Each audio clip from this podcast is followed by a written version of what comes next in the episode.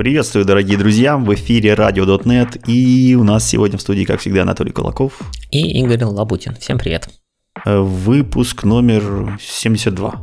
Я не помню, сказал или нет, но я думаю, вы уже в курсе. Каждый из вас наверняка считает все наши выпуски по пальчикам.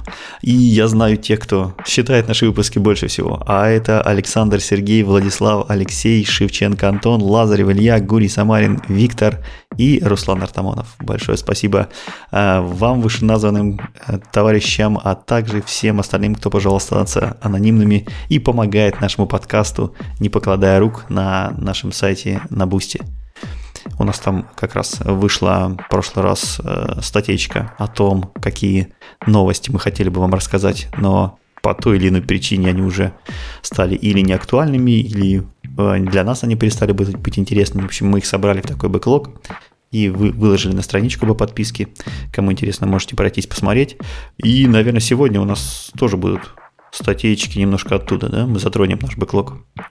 Ну, не оттуда, откуда мы выложили, но да, действительно из бэклога. Microsoft э, ленится, ничего не делает, никаких превью не выпускает. Ну, они внутри, конечно, что-то делают.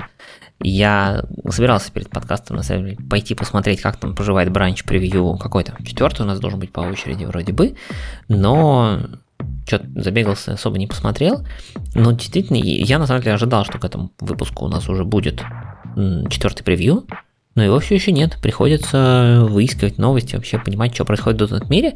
А даже, ну вот по моей ленте Твиттера я бы сказал, что как-то что-то не очень много всего происходит. Тишина, затишье, никаких особых там анонсов, новых нугетов, новых библиотек, новых тулов.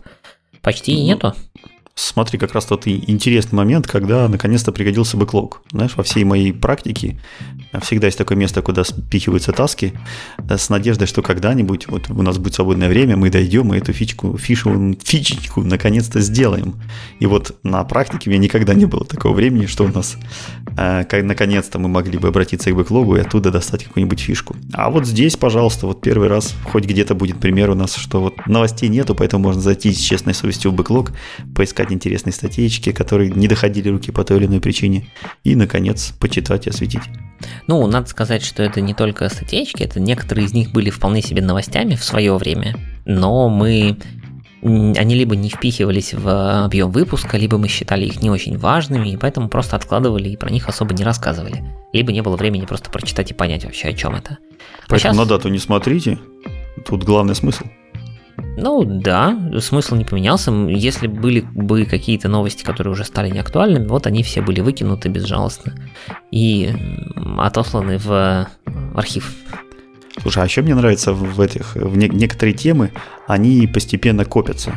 Ну, то есть ты одну ссылочку добавляешь, потом видишь, что темка висит, и про нее какая-то новость проскочила, вторую добавляешь, и у нас некоторые карточки там бывает по 10 ссылок прям накапливаются. Ну, то есть можно прям как книгу садиться читать от того момента, как фича появилась, как она зарелизилась, развивалась, потом на нее еще патчи приходили, статьи, комментарии писали. Да, но зато готовить такую к выпуску сложнее. Ты смотришь, 10 ссылок надо прочитать, ух, и как-то уже не хочешь ее брать в выпуск. Ну ладно, давай, наверное, начинать, чтобы сильно выпуск нам не растягивать. Пойдем посмотрим, что у нас есть. С чего начнем? Начнем мы с консольки. Э, одна из... Неожиданно. Hello World прям такой, да? Да, да, да, да, довольно старая тема. Я ее добавлял в... Вот я сейчас специально смотрю на карточку. Я ее добавлял в идеи 13 мая 2021 года. А мы сейчас пишемся 14 мая 2023 года. Прикинь? Так, ты там сейчас всех слушателей распугаешь как, э, такими, такими датами, такими цифрами. Нормально, два года ровненько. Ну, смысл в том, что за два года э, не изменилось ничего, да? Консоль где была, там и осталась. Ну, да, на самом деле что-то изменилось, поэтому я расскажу, что произошло. В чем Давай. вообще была проблема? Э, и на самом деле она и есть до сих пор проблема. Систем консоль, который мы знаем на namespace, он э, был задизайнен во времена, понятное дело, .NET фреймворка. Его особо не меняли, когда переходили на .NET Core. Там были небольшие изменения, насколько я помню, но не, не особо сильные и много. И поэтому собственно, он, его дизайн был э, во многом влиял на его винда. Ну, что скрывать, да, .NET был на винде, и поэтому во многом все писалось, чтобы просто работало на винде. Поэтому не было такого большого различия, например, между консолью и терминалом. То есть во всем мире там Linux, Mac OS, да, есть отдельно консоль, есть отдельно терминал. Терминалка это, собственно, э, программка, которая внутри, да, работает с вашим там вводом, в смысле клавиатуры и всем остальным, а консоль это... То, не, наоборот, я вот вечно путаю, кто из них консоль, кто терминал. Короче, одно из них это программка снаружи, другое это программка снутри. Одно рисует окошечки, другая, собственно, взаимодействует с вашими процессами. Вот. А виндовые версии... Имплементации, я, я имею в виду представителей альтернатив и консолей терминала под Linux существует огромное количество. Да. Не так, как под, под Windows 1 KMD ты запустил и всю жизнь пользуешься. Ну, под Windows есть типа всякие там CMDR там э, и вот эти прочие, но они все на самом деле, если внимательно посмотреть, либо очень страдают для того, чтобы реализовать все то, как, э, что реализует CMD, либо на самом деле они реально используют CMD под капотом, просто рисуют его вне экрана гарантированно, и считывают уже с него просто, что там нарисовало приложение, и уже рендерят его вам красиво в своем окошке. Там даже такие техники используются. Ну так вот, uh-huh. короче, в .NET все как бы заточено под то, что это винда и так далее. Плюс э, класс статический, его особо не переопределить. И из-за этого даже всякие, ну вот есть там, допустим, проект, там называется Spectre.console. Это прям такая очень продвинутая утилитка работы с консолью.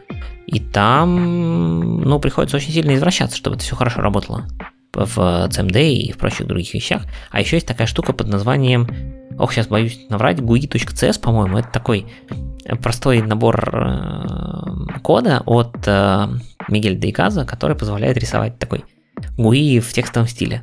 Там тоже прям отдельные заморочки, как чтобы это работало нормально с консолью. Просто потому, что консоль вот у нас такая кривая. Вот. И в 2021 году, собственно, когда мы это добавили, Адам Ситник создал э, issue, точнее, тогда это было issue, потом это преобразовалось в discussion, про то, что, мол, давайте что-нибудь сделаем с этим. Вот. И, и что-то было сделано. То есть э, с тех пор у нас успел выйти седьмой .NET. И мы, на самом деле, очень подробно рассказывали про то, как Адам э, долго и упорно и не безуспешно менял поведение console.readkey. Если помните, я там рассказывал, как бы были сложности про, про обработку всяких там Ctrl-C, Ctrl-V и прочих Ctrl-Z, как это все сложно работает, как там все эти специальные клавиши, специальные последовательности нужно обрабатывать на разных операционках, все по-разному. В общем, это была большая работа, она проделана, она зарелижена. Но там, э, если я вот сейчас боюсь наврать, там, по-моему, 22 проблемы было обозначено, из них, по-моему, 9 только успели пофиксить к семерке. Остальные пока ждут своего часа. Они все помечены как future backlog, но потихонечку делаются, то есть э, попадают, попадет что-то в 8.NET. Там, например, есть всякие интересные штуки. Например, там одна из проблем называется то, что у нас WriteLine сейчас нет рейдсейфовый. То есть, если вы делаете из двух трудов WriteLine, то строчки могут, так сказать, смешаться. Ну как нет рейдсейфовый? Оно не падает. Ну, Вы просто смешиваете буковки. Ну, да, да, да, да. Работает все нормально. Ну, вот они, не, одна из идей сделать так, чтобы WriteLine ы были такие, типа, как сказать, атомарные, наверное, да. То есть, если вот ты сказал WriteLine, то вот он не будет перемежаться с другими WriteLine ами. Понятно, что это можно сделать каким-то простым способом, как lock ами внутренними, но это тогда замедлит все. Да, там, мне кажется, вся консолька и так на lock ах сделана. Там уже сильно не замедлишь. Там, не, там консолька сделана хитрее. Там же консолька сделана на внутреннего. То есть э, все вот эти WriteLine ы и прочее, они же пишут во внутреннюю очередь, которая, которая под локом.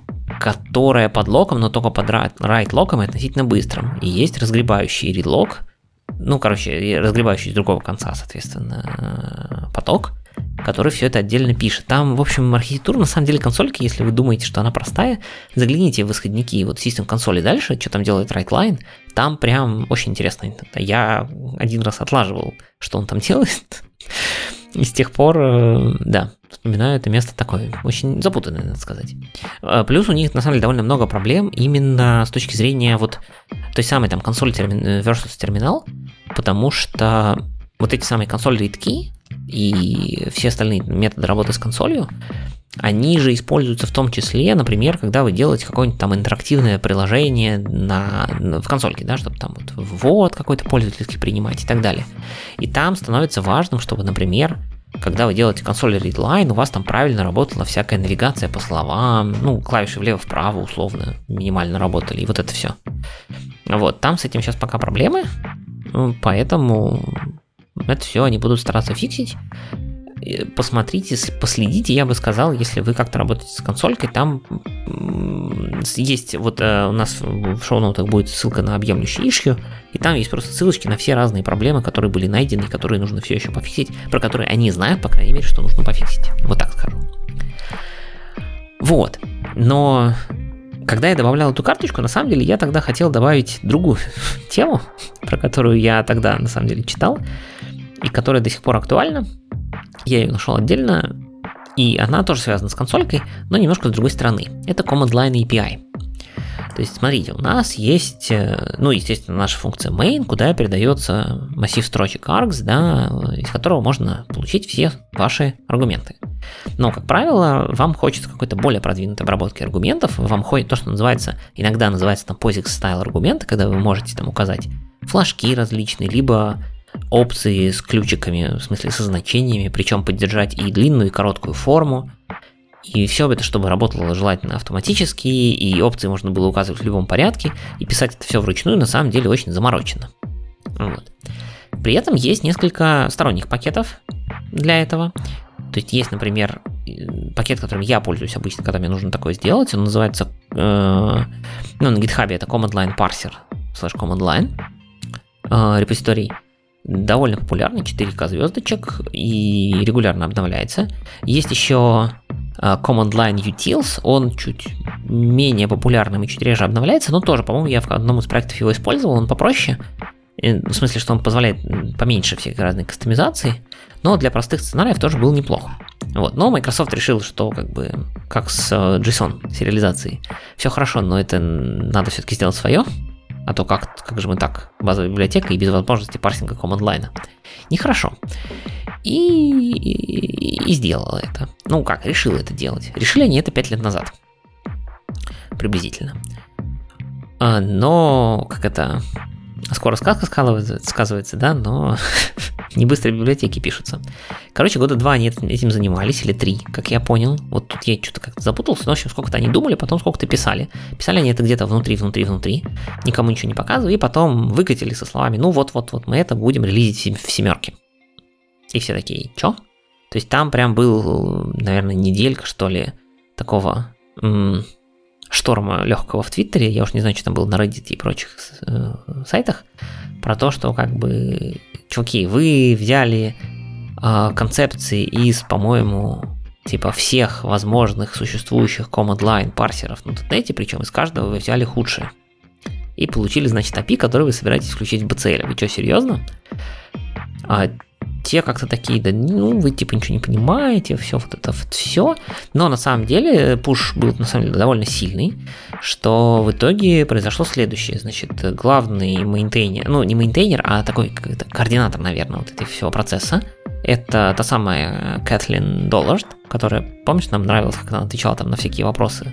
Почему да, бы не это? Очень, очень, очень, очень правильно наученная, да, ответ, да, для да, да, ответов. Да. Она, короче, может быть, ее тоже, кстати, привлекли именно вот в качестве такого паблик лица. Она, конечно, написала отличный ишью в репозитории. Это все делается в отдельном репозитории. Со словами, и что мол... Решатель негатива, да, решатель проблем. Ну, возможно. Не, может быть, она и исходно это все травила. Я не, в этом не разбирался. Но она написала такой большой пост со словами, что типа, короче, мы думали, что все будет просто, и самая сложность будет, собственно, написать нормальный парсер, ну, который будет все эти там минус-минус опции обрабатывать, да, там, понимать, где там длинная опция, где короткая. Ну, короче, выяснилось, что парсер это типа там 10% проблем, да, а остальные 90% это то, как комьюнити его использует. И кому что надо. Внезапно оказалось, что разным как бы, кускам компаний, разным комьюнити, ну, в смысле, разным частям комьюнити нужно разное. Кто бы мог подумать. Э, кому-то нужна простота конфигурации, кому-то нужны сложные варианты, кому-то нужна поддержка вот этих вот э, под команд, ну типа вот как мы там в .NET Tule у нас, да, есть там .NET, там какой-нибудь workload install. Угу. И дальше уже опции идут. Вот. Кому-то такое нафиг не нужно, и если вы по дефолту будете требовать такое, то это как бы всех раздражает. В общем, э, они для себя выяснили, что вообще бывает много разных дизайнов для command line приложений ну, так сказать, что, мол, не, не все приложения одинаковые, и не все такие, как .NET .exe внезапно. И по результату они сделали два э, вывода, так скажем. Во-первых, они провели довольно качественный API-ревью, где описали, ну, в том числе, я так понимаю, привлекая, так сказать, комьюнити, в смысле, расскажите нам, где там проблемы вы видите и как вы собираетесь все использовать. Они написали большое API review issue, где описали 56 проблем, которые они нашли. Напоминаю, это было API, которое было со словами типа «ща мы его включим в семерку для релиза» практически. 56 ишью они там нашли. Они притащили в этот проект, помимо тех, я так понял, там что-то двое или трое каких-то чуваков писало, притащили людей уровня Адама Ситника и других, вот, из команды BCL со словами «давайте вы типа справитесь, поможете. Хорош пилить фичи, давайте консольку парсить. Да, и они сказали, не-не-не, в общем, мы, короче, непонятно когда чего. Эта штука до сих пор в превью стейте, то есть у нее есть документация на Microsoft Learn, потому что они же собирались все релизить, и поэтому оно есть официальная документация Microsoft Learn, где большими буквами, ну или не очень большими, написано, что типа версия 2.0, э, потому что 1.0 вот была та самая, state preview, превью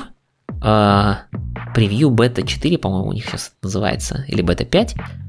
И нет никаких пока планов, когда они это все зарелизят окончательно, потому что из этих 56 проблем решены, по-моему, порядка 40. Ну, ищу закрыты, по крайней мере, на GitHub. То есть еще 16, типа, требуют какого-то решения. Плюс я почитал GitHub, там народ как бы прям пишет, и это не работает, и вот это не работает. Так, чуваки, вы тут что-то какую-то фигню сделали. И вот тут у вас какое-то странное решение. В общем, там, судя по всему, еще будет долго и упорно, так что пока пользуйтесь command line парсером. И ждите, когда Microsoft притащит официальный систем command line, все живет на Space систем command line, то есть если вы вдруг... Ну, можете попробовать, на самом деле, может вам зайдет, я бы так сказал. Но будьте готовы, что это все превью, и когда будет оно финально готово, никто не знает. Может, к восьмерке успеют добить, а может и не успеют, черт знает. Примерно такие дела у нас с консолькой и вокруг нее. Слушай, ну обидно, действительно, тема такая, которая должна была еще появиться там в первых дотнетах, потому что, ну, как, как минимум в первых корах, давай так, потому что там все начинали всегда с консольки, у консольки есть по-любому аргументы, как ни крути, и то есть стандартная библиотека просилась. Вот почему появилось очень много сторонних. Так вот, ну, видишь, я не вижу проблемы, что есть сторонние. То есть вот есть этот command line parser, он на самом деле прекрасен, он позволяет сделать много чего. Он может быть там не такой простой, что, ну, я не знаю, не, не, действительно, наверное, можно придумать еще более простой API для простых случаев. Но я, в общем, не, ну, то есть я понимаю желание втянуть к себе, ну, видимо, это им нужно самим, в том числе, чтобы какой-нибудь развесистый line хороший писать для своих тулов. Ну, потому что у них сейчас довольно много всего стало ориентировано с точки зрения command line, развесистый всякий .NET Tool, да, появился и так далее. И им самим понятно, что проще написать, если у них будет своя собственная библиотека. Но, ну, не знаю, не знаю. Видишь, с другой стороны, кажется, что это одна из тех штук, который Microsoft, когда не сделала, оставила свободную нишу, свободный рынок, и появились очень классные альтернативы, которых, в принципе, не знаю, я, я, я лично не наблюдал вот те э, библиотечки, которые у нас там появились, такие command-line парсеры. Я лично не видел, что в других языках такие делали. Ну, то есть, кажется, что это такой глоток свежей мысли, которые там были применены всякие приемы, структуры, описания, там, генера... автогенерация всего подряд. В общем, очень много различных, абсолютно с разных сторон заходилось идей, типа генерация из документации командных аргументов и наоборот, по аргументам документации там и автоматическое заполнение, и флажочки, в общем, много там светлых, светлых каких-то мыслей было. И может быть это как раз таки хорошо, что у нас такая ниша, которая всем нужна, была не занята гегемоном, и поэтому свободные авторы могли каким-то образом себя проявить. Но действительно хотя бы э, какой-то банальный, какой-то простой парсер из коробки быть должен, потому что ситуация довольно необходимая каждому практически консольному проекту. Ну, То есть я бы на месте Microsoft сделал что-нибудь такое простое, нормальное для простых кейсов, а для сложных уже можно ставить стороннюю библиотеку. Вот мне кажется, я с тобой согласен, что такой вариант с простыми кейсами был бы, может быть, бы оптимален, ну, с нашей, да, вот с внешней стороны, но кажется, что если им самим нужны сложные кейсы для внутренних тулов, ну что, они будут внешнюю библиотеку тянуть? Ну, как ну для внутренних тулов, конечно. Ну, то есть в BCL ты бы не, не, не, не тяни, как бы это не твое. А вот э, если у нас .NET .exe будет юзать какую-нибудь внешнюю библиотеку, да кто об этом узнает даже? Там же никаких конфликтов не будет. Все хорошо. Ну, неаккуратненько как-то внешнюю библиотеку юзают. Microsoft. Ну вот когда, смотри, Newton от JSON юзали, вот это неаккуратненько было. Когда у тебя в MVC потащили внешнюю библиотеку, которая там 100% будет твоим приложением тоже использоваться, и там куча конфликтов, версий и, и всего вот этого страшного. Вот там проблемы явно очевидные. Но если бы это был не фреймворк, а отдельный экзешник, допустим, тот же самый .NET .exe, поюзал бы он Newton Soft JSON. Да может он его юзает под капотом, я вообще без понятия. Никаких проблем здесь нет. Угу. Ну, непонятно. Ну, здесь, здесь, как всегда, с одной стороны, как мы обсуждали много раз, мы вроде как ждем от Microsoft полноценный, да, вот инфраструктуру, чтобы не надо было искать на Nuget чего-нибудь, ты взял бы цель, у тебя все есть. Все есть в коробке. А с другой стороны, ну, как-то тоже обидно брать, например, ну вот, предположим, что интерфейс там System Com... Ой, не System Command Line, а вот этого Command Line парсера там всем нравится, да, взять его и просто к себе затащить, ну, тоже, наверное, обидно будет автору. Не, ну, все, все в любом случае тащить не надо, это будет тоже какой-то оверкил. Нужны какие-то базовые вещи, а все сложное пусть комьюнити предоставляет. Может, оно хоть расшевелится. Ну, может быть. Но вот пока Microsoft, я думаю, не следует. Хорошо, ждем консольку. Надеюсь, будет какое-то хорошее, красивое решение. Я думаю, что ребята сообразят. Ну, Адам, по идее, должен помочь. Он, я так понимаю, что он сейчас на этом специализируется. Похоже. Ну, тем более, специалист по консоли будет. Да. Э, давай дальше. Дальше у нас э, из новостей уже действительно, прям совсем новостей свеженьких-свеженьких. Это очередные роудмапы от команды Sharper Райдера. Тут не так много новостей. Ну, как не так много? Это же родмапы, поэтому что из этого будет сделано и что-то будет сделано поверх этого, тоже непонятно, потому что они смотрят на то, что творит команда. И, вероятно, так же, как и мы, ждут превью, чтобы понять, что там будет происходить. Но, тем не менее, ReSharper пока предполагается, что они будут поддерживать э, превью фичи 12 C-Sharp. Это дефолтные параметры в лямбдах, primary конструкторы и алиасы для любых типов. Мы, кстати, по-моему, все это не очень обсуждали, надо будет как-нибудь вернуться и посмотреть. Да не, ну в, прев- в превьюшках же было, кажется. Ну, что-то было, ну, короче, посмотрим. Надо будет, ждем следующего превью, если там ничего не будет про C-Sharp, надо может вернуться, ну, в репозиторий сходить, посмотреть, что там происходит.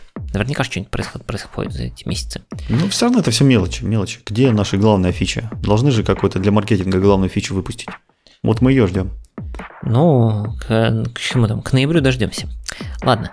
А, перформанс в ReSharper улучшится. Мы как-то, по-моему, обсуждали штуку под названием асинхронного typing, то есть э, так, чтобы все события, которые происходят по мере вашего печатания, не синхронно обрабатывались в главном thread е, а все-таки как-то асинхронно немножечко. И работа над этим продолжается, плюс они начали работу, ну или запланировали, давайте так, работу над асинхронной загрузкой компонентов в Visual Studio, то есть когда вы открываете проект, чтобы если ReSharper что-то нужно грузить в бэкграунде, он делал асинхронно. Студия будет более отзывчива.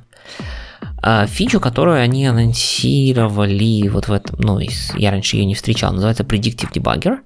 Это такая штука, ну, не знаю, звучит интересно. То есть, когда вы остановились на точке останова, в принципе, ReSharper достаточно умный, чтобы, посмотрев на значение, например, текущих переменных, прикинуть, куда дальше пойдет исполнение.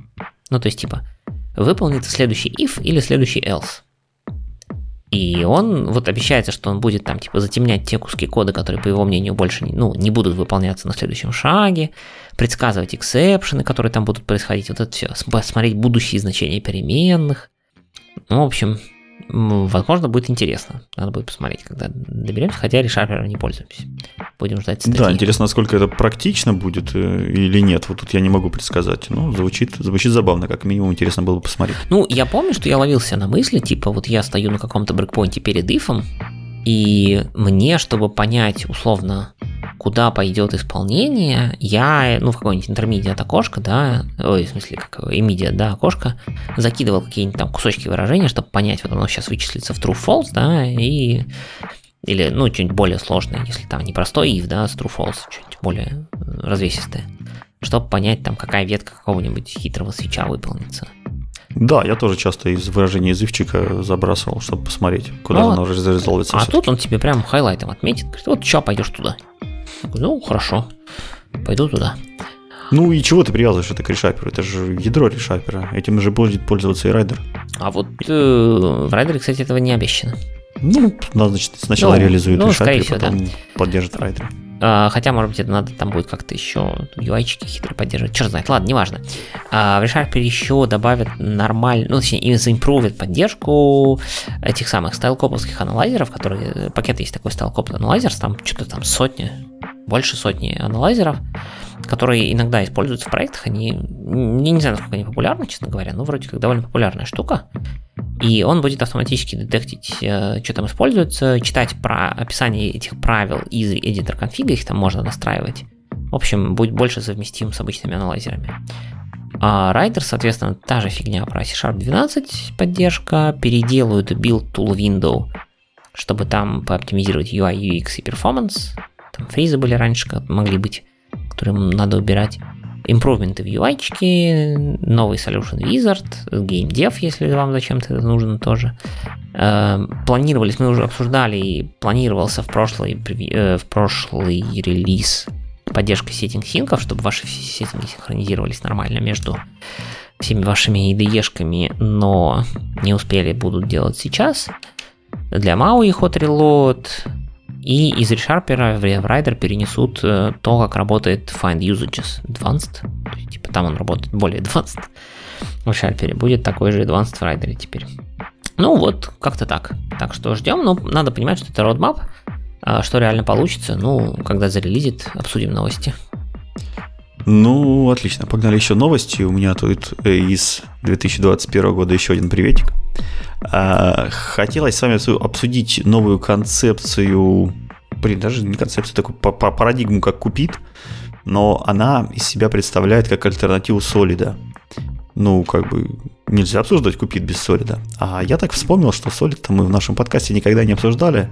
И такая базовая, большая, интересная, необходимая для любого собеседования тема должна быть поднята, ты как считаешь? Да, обязательно должна быть поднята. Я просто так немножко напрягся, когда ты сказал, что новости 21 года и солид. Ну, как бы, кажется, это чуть пораньше.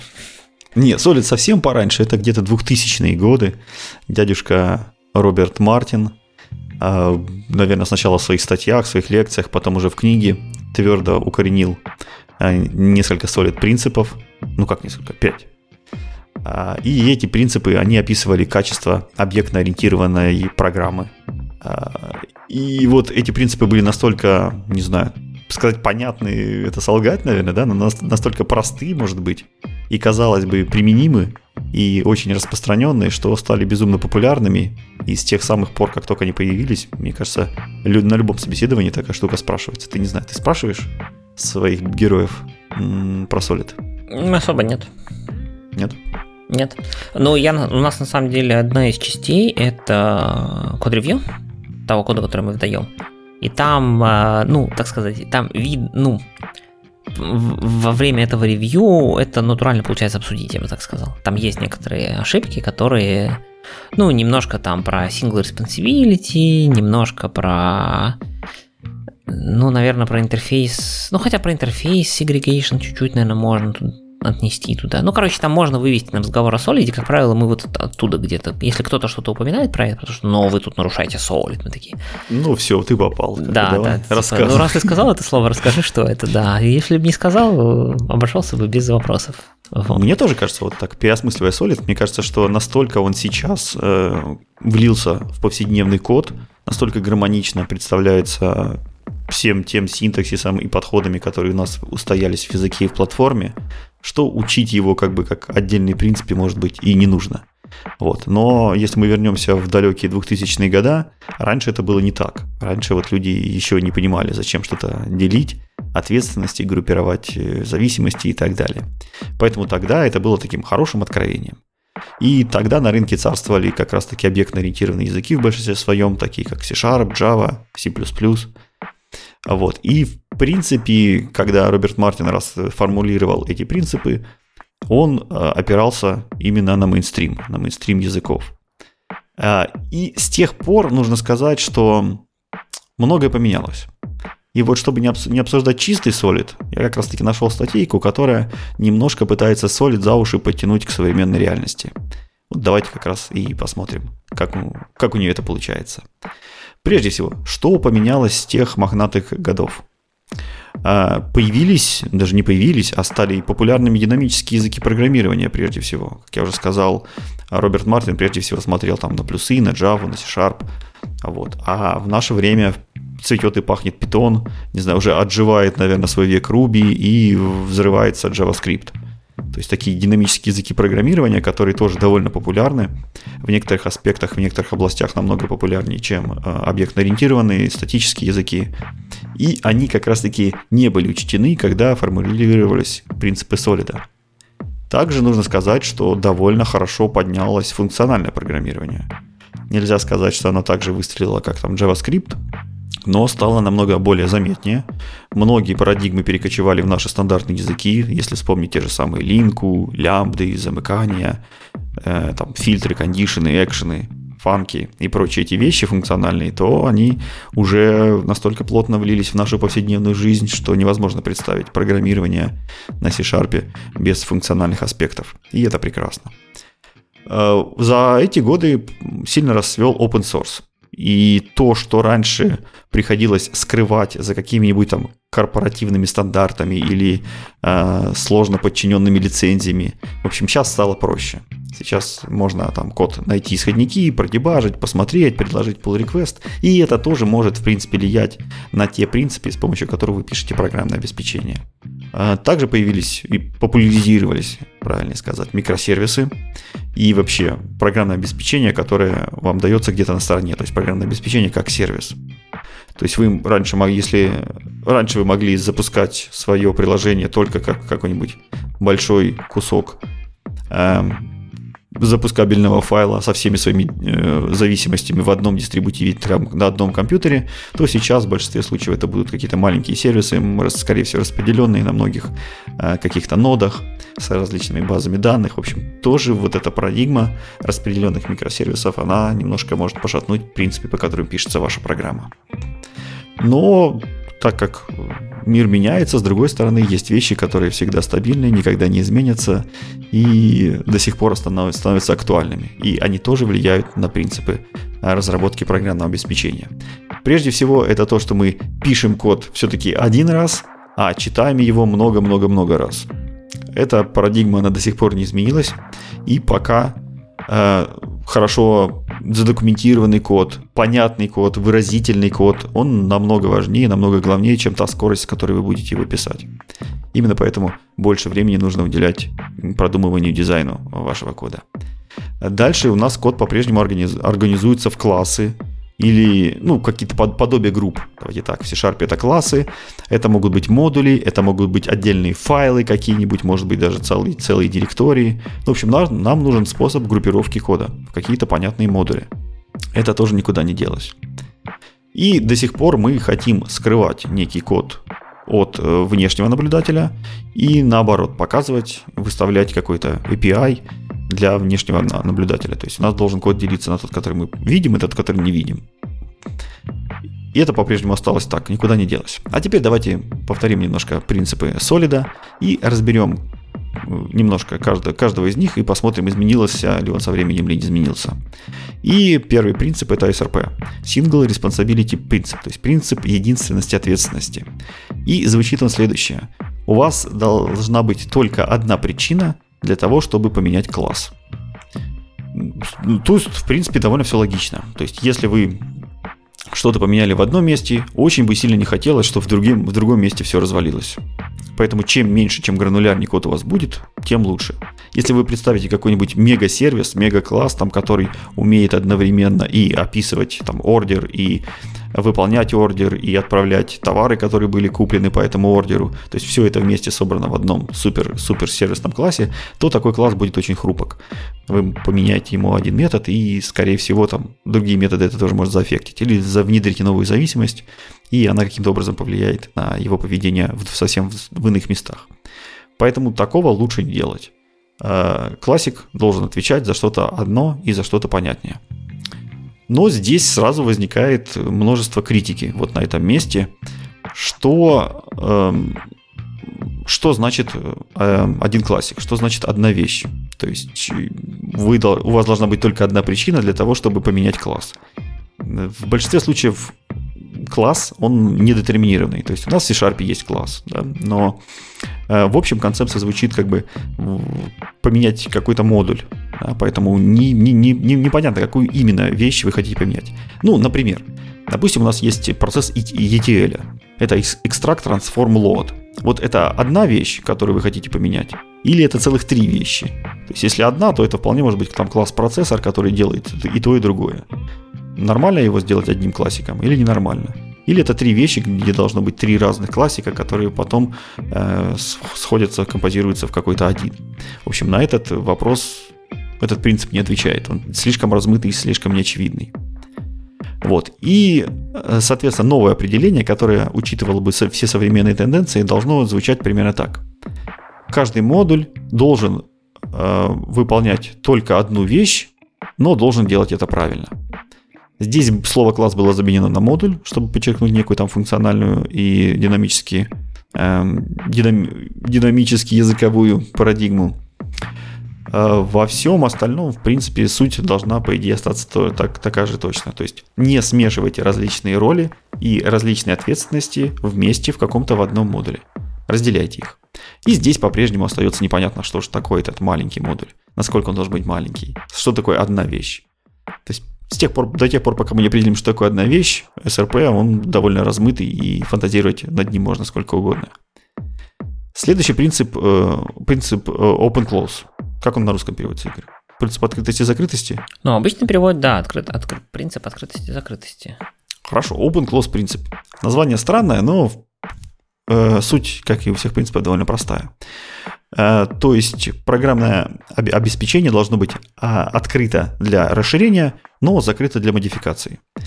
Так как это все писалось для ОП, легче всего это представить как раз таки на, ОП. Это то есть значит, что мы должны легко уметь пронаследоваться от какого-то классика, но при этом наше наследование не должно изменять поведение оригинального класса. То есть то, что есть у оригинального, мы поменять не можем. А вот расширить, добавить, вот это мы можем.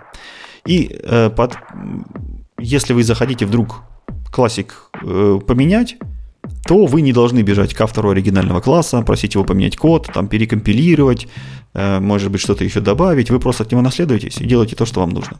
Довольно удобно, особенно если мы говорим, что это ООП, если мы говорим, что это в те времена, когда еще все программное обеспечение там было закрыто и создавалось, э, писалось как бы где-то далеко-далеко в лабораториях, э, расширять какие-то классы довольно удобно. Почему мы хотим закрыть класс для э, изменения. Во-первых, мы не хотим доверять всем подряд, кто, чтобы кто угодно мог зайти в наш класс и поменять его.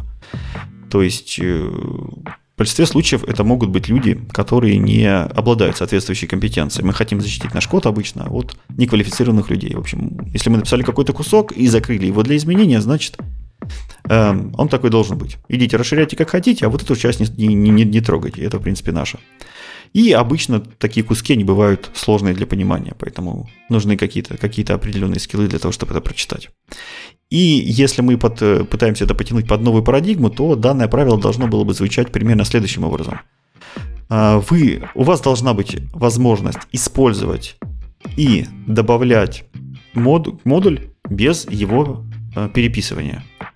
То есть здесь вам не, э, здесь немножко заменена, заменен подход именно в наследовании, потому что наследование, например, в функциональных языках не принято, там принято переиспользование. Вот вы должны уметь переиспользовать модуль и должны его каким и должны его каким-то образом э, добавлять к нему какую-то новую функциональность без его переписывания. Э, естественно, для объектно-ориентированных языков ничего не меняется, смысл остается тот же самый, пожалуйста, используйте, переписывайте, то есть используйте и добавляйте, что хотите.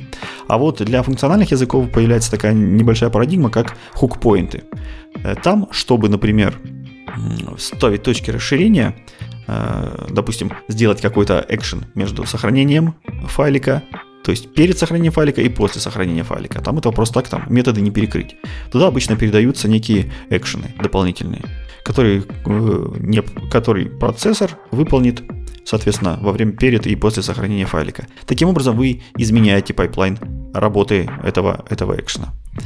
А если почитать комментарии, если почитать э, какие-нибудь критику данного подхода, то здесь можно найти такой интересный такой интересный момент, что люди говорят, что это, в принципе, в давние времена код было сложно модифицировать когда у вас действительно там была лаборатория, выпустила какую-то библиотечку под, э, там, под, под ядро, у которого миллионы строк на C++, то фиг вы там что от, от, измените. И поэтому там действительно нужно было каким-то образом расширять и не повредить то, что уже написали высоколобые глазастые дядьки. Также не было распространены и умные IDE, которые позволяли рефакторить все вместе там с зависимости, с переменками, с учетом э, синтаксиса, и с учетом кучи тестов и так далее. Не был распространен гид, который позволял очень удобно бранчить, проверять гипотезы, заливать их обратно, тестировать, опять же, ревьювить. И поэтому тоже изменение кода было довольно сложно. Поэтому люди концентрировались именно на расширении, но не на изменении. И, и авторы говорят, что в принципе в современном мире, когда у вас IDE сама рефакторит, гид все версионирует, помнит и всегда можно откатить. У нас вообще кругом open source и все такое. Если вам вдруг нужно поменять поведение какого-то класса, то вы идете в исходный код и меняете. И этот подход, э, такой дерзкий, дает нам то преимущество, что код становится намного проще. Я думаю, все вы замечали, что когда мы концентрируемся на расширении, все наши классы, весь наш код, он становится сложным. Какие-то появляются, допустим, виртуальные методы, которые можно перекрыть, новые зависимости, которые слишком абстрактные, новые экшены, которые можно принять и выполнить их там в определенный момент. Это все слишком сложно.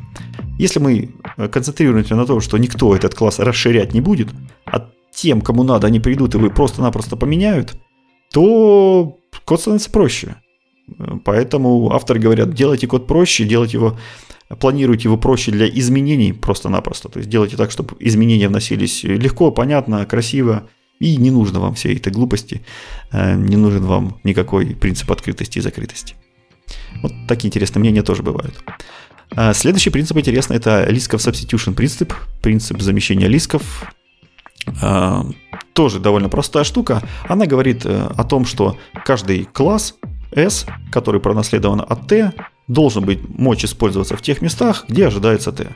Ну, то есть, допустим, э, вы, у, у, у вас есть какой-то э, классик, который на вход требует нек, некий базовый класс. Это значит, что вы должны мочь ему туда подсунуть любого наследника, который наследуется от этого класса. И при этом поведение а, вот этого нашего процессора, оно не должно поменяться, оно не должно сильно изменить поведение программы. То есть не то, чтобы сильно изменить, а привести к неправильному поведению программы. Давайте так. То есть поэтому любого наследника можно подсунуть туда, где ожидается парент. А, и новый, э, новый принцип гласит следующее. Вы, у вас должна быть возможность заменить одну штуку на некую другую штуку если эта другая штука декларирует то же самое поведение с предыдущей штукой. Ну, то есть, то же самое, что я сказал про наследование, про парента и базовый класс, но только с учетом как раз функциональных и динамических языков, потому что там э, нет наследования, не так распространено наследование, и поэтому, например, динамические языки программирования, у них все, вся, вся вот эта парадигма построена на доктайпинге. То есть, если вы передали некий класс, у которого есть э, метод крякой, значит его будут использовать как утка. И неважно, пронаследовано от утки, там не пронаследовано от утки, имплементирует интерфейс или нет, в динамических языках наплевать. Главное, чтобы он декларировал, что у меня есть метод кряканья, значит, можно его засовывать во все эти места. Э, и функциональные языки используют для этих целей просто-напросто функции. Если сигнатура функции совпадает с той сигнатурой функции, которая ожидает некий метод, значит отлично. Засовывайте туда эту сигнатуру, и опять же, ни о каком наследовании, ни о каких интерфейсах мы не говорим. Вот, поэтому этот новое определение, оно такое более, получается, более, более объемлющее. Интерфейс segregation принцип а, гласит нам о том, что множество, э, множество интерфейсов для разных клиентов это намного лучше, чем один большой интерфейс, который покрывает, необход... который покрывает требования абсолютно всех клиентов. А, в ООП мире это легко представить как несколько точек, с помощью которых вы можете смотреть на ваш большой-большой класс. Допустим, если у нас есть а, там какой-то класс, процессор, который умеет делать абсолютно-абсолютно все, допустим, а, вы свалили это все в такой большой ком грязи, то намного полезнее будет, если вы этот большой ком грязи не будете отдавать э, всем зависимостям, всем клиентам в виде одного конкретного класса или даже в виде одного большого интерфейса, а вы разделите на кучу-кучу маленьких интерфейсиков, которые уже будут выполнять каждый какую-то маленькую роль, там один там, читает документы, другой сохраняет документы, третий отправляет документы на печать. И вот эти маленькие интерфейсики а, уже можно раздать клиентам. То есть клиенты будут зависеть от довольно ограниченной области зависимостей. И поэтому по этому принципу у них не будет доступно никаких других методов, которые им и даром не нужны, но при этом какие, которые будут накладывать какую-то дополнительную ответственность. То есть таким образом мы а, снижаем связанность между, между всей системой. У нас не все зависят, все огромные куски зависят от всех огромных кусков, а как раз таки мы уменьшаем вот эту область зависимости. И новое определение, которое автор э, хотел бы дать данному принципу, звучит так. Не показывайте клиентов больше, чем им нужно. В принципе, похоже на то, что если вы можете сделать минимальный интерфейс, который нужен клиенту, сделайте ему этот интерфейс, не давайте абсолютно все, что только у вас содержится в этом классике. И кульминацией данного принципа это, конечно же, являются функциональные языки программирования, по той простой причине, что у них каждая зависимость это одна функция. То есть можно представить, что как будто у них все интерфейсы реализованы э, в виде интерфейсика с, одним, с одной единственной функцией, с одним единственным методом. Э, поэтому у, у, у них вообще это кульминация данного принципа. И последнее, при последний принцип, который у нас есть, это Dependency Inversion принцип. Принцип этот гласит, что лучше зависеть от абстракции, чем от какой-то конкретной имплементации. И на основании объектно-ориентированных языков все тоже довольно просто, то есть лучше передавать интерфейс в конкретный класс, чем реализацию, чем конкретный, сам конкретный класс. А, то есть все зависимости лучше передавать по интерфейсам. Э, это, опять же, делает код Эм, зависимым э, с наиболее меньшей сцепленностью. То есть вы передаете только то подмножество контракта, которое описано в интерфейсе. Если даже сам э, конкретный, конкретный э, класс реализует еще много чего вокруг, он получит, то есть клиент получит только определенный интерфейс с минимальным контрактом. И, соответственно, это уменьшает риск того, что будут какие-то breaking changes произведены в классе, в которые изначально не должны были повлиять на его потребителей, но случайно почему-то кто-то завязал, и оно повлияло. За примером ходить долго не нужно, например, все мы используем логеры и обычно передаем в наш класс какой-нибудь интерфейс типа iLogger. А было бы глупо, если бы мы туда, например, передали конкретный или файл логер, или какой-нибудь database логер, который в базу данных пишет э, логи. В общем, это ни, ни к чему. Тот класс, который именно записывает логи, ему по большому счету наплевать, куда они в конце концов попадут. Ему нужен только буквально один метод, который умеет писать то, что, то, что нужно этому клиенту. И много, много сервисов, практически все сервисы, там практически все какие-то вспомогательные классы, менеджеры, хелперы, их обычно и прячут за интерфейсом именно по этой причине. И новое, новое звучание данного принципа должно быть следующим. Необходимо, необходимо передавать в качестве зависимости что-то абстрактное, а не конкретное. Ну, то есть э, определение осталось то же самое, здесь ничего не выдумаешь. Оно довольно хорошо подходит и для Э, функциональных языков, и для динамических, и для объектно-ориентированных. То есть это максимально абстрактное определение, которое там немножко похоже на Liskov Substitute принцип, в общем, если их соединить на абстрактном уровне, но вполне самостоятельно. Ну, вот, вот как-то так. Вот такая классика, вот такие у нее есть э, э комментарии, такие у нее есть критики. И вот так ее можно немножко подтянуть к современному миру с динамическими языками, с функциональными языками, с парадигмами open source и прочему. В принципе, сильно не меняется. Эти принципы до сих пор все еще актуальны. Единственное, что некоторые из них слишком размыты, и нельзя четко сказать, кто такой там класс, кто такой модуль, что такое минимальное, что такое максимальное. То есть, когда мы оперируем не численными какими-то счетчиками и показателями, а интуитивными. Это всегда, конечно, плохо, но лучшего пока не имеем. Угу. Ну да, причем надо еще понимать, что, ну, не знаю, по-моему, кроме СРП, я вот так что-то не могу припомнить, что мы какие-то остальные принципы прям вот так вот, знаешь, там типа в код-ревью писали, ты здесь нарушаешь open closed principle. Вот все остальное, мне кажется, воспринимается на каком-то таком вот внутреннем уровне, типа, ну да, как бы не надо переопределять класс так, чтобы у него принципиально менялось поведение. Вроде этому все следуют. То есть вот там Лисков в этом смысле какой-то довольно очевидный принцип, мне кажется.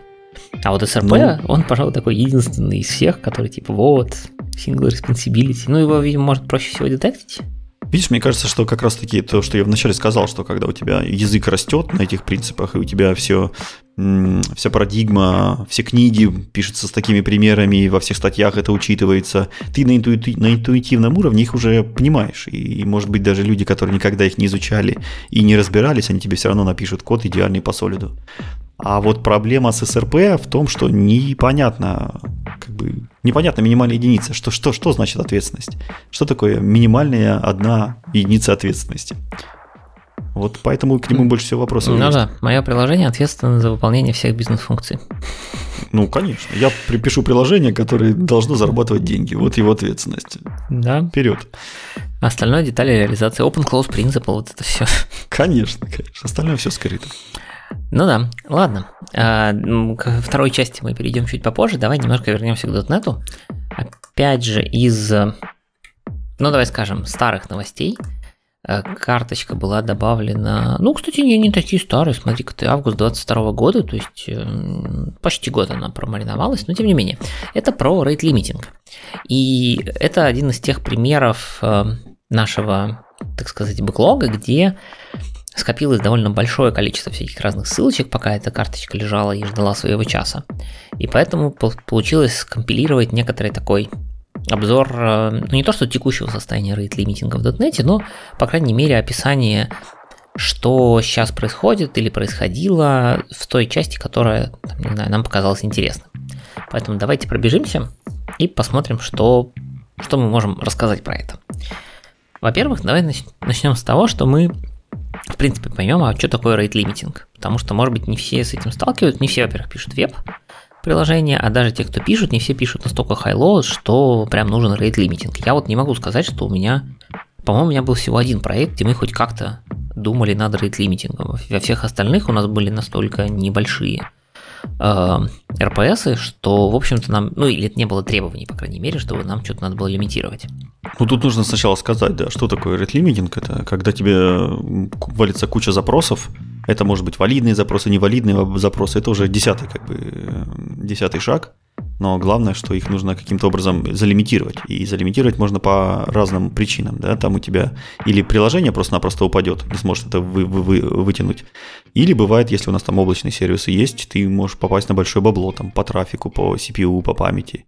Или, допустим, твоя лицензия не позволяет на тебе, например, выполнять больше там, 5 запросов в секунду. То есть причины тоже есть разные. Да, причин может быть много, или то, то API, которое за тобой стоит, оно ограничено каким-то рейт-лимитом, и ты, хоть тебя и вызовут там миллион раз, ты все равно не сможешь ничего сделать, там, не знаю, положишь в очередь, это все, и будет долго-долго ждать, и пользователям будет неудобно.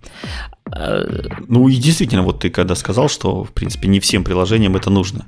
Мне кажется, всем приложениям нужно точно защититься как- как-нибудь от DDoS, да, если, ну, ты, как, если коммерческое приложение мы какое-нибудь пишем, то, скорее всего, может быть, даже покупается обычно внешний сервис, который просто защищает тебя от DDoS. И это первая ступень, которая, в принципе, решает 80% ваших проблем, а все остальное – это уже специфика, которая может понадобиться, может не понадобиться. Да.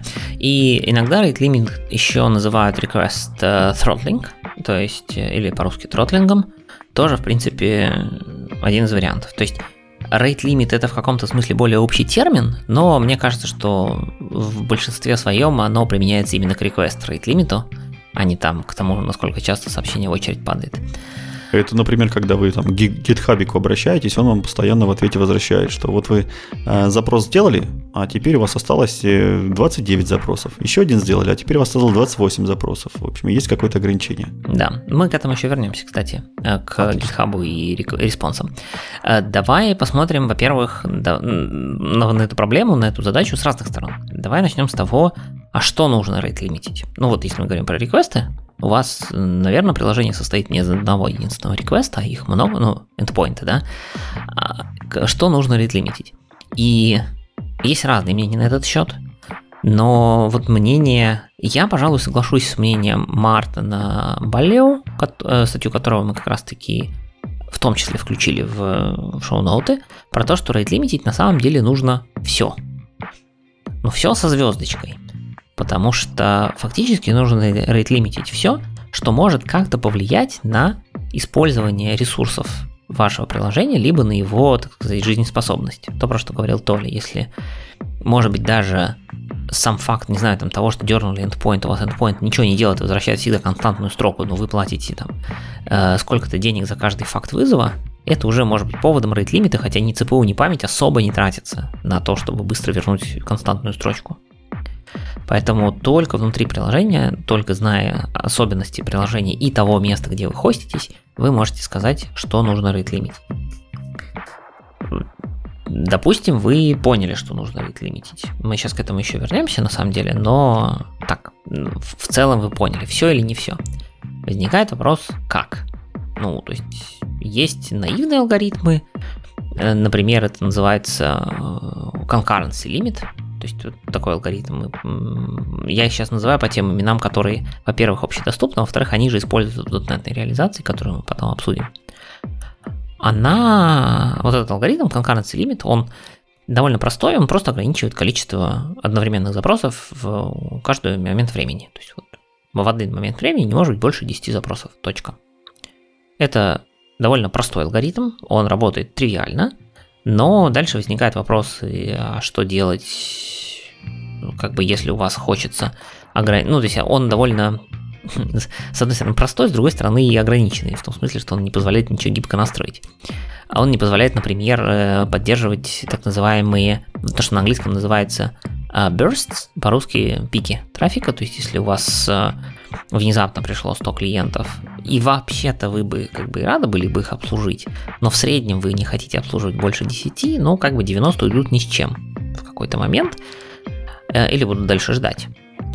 Поэтому дальше возникают разные вариации алгоритмов. Есть алгоритм Fixed Window Limit, то есть когда вы говорите, что на фиксированное окошечко, например, там, не знаю, одну минуту, у вас есть определенный резерв реквестов, которые вы можете обслужить, определенное число. То есть, например, вы в минуту можете обслужить 100, и факт того, что окно фиксировано, означает то, что если в первую секунду этой минуты к вам придут все 100, ну, значит, остальные 59 секунд э, ваше приложение не сможет обслуживать никого пока не наступит следующее окошко, в начале которого восстановится лимит в 100 разрешенных. То есть если реквесты в среднем приходят равномерно, ну как бы и окей.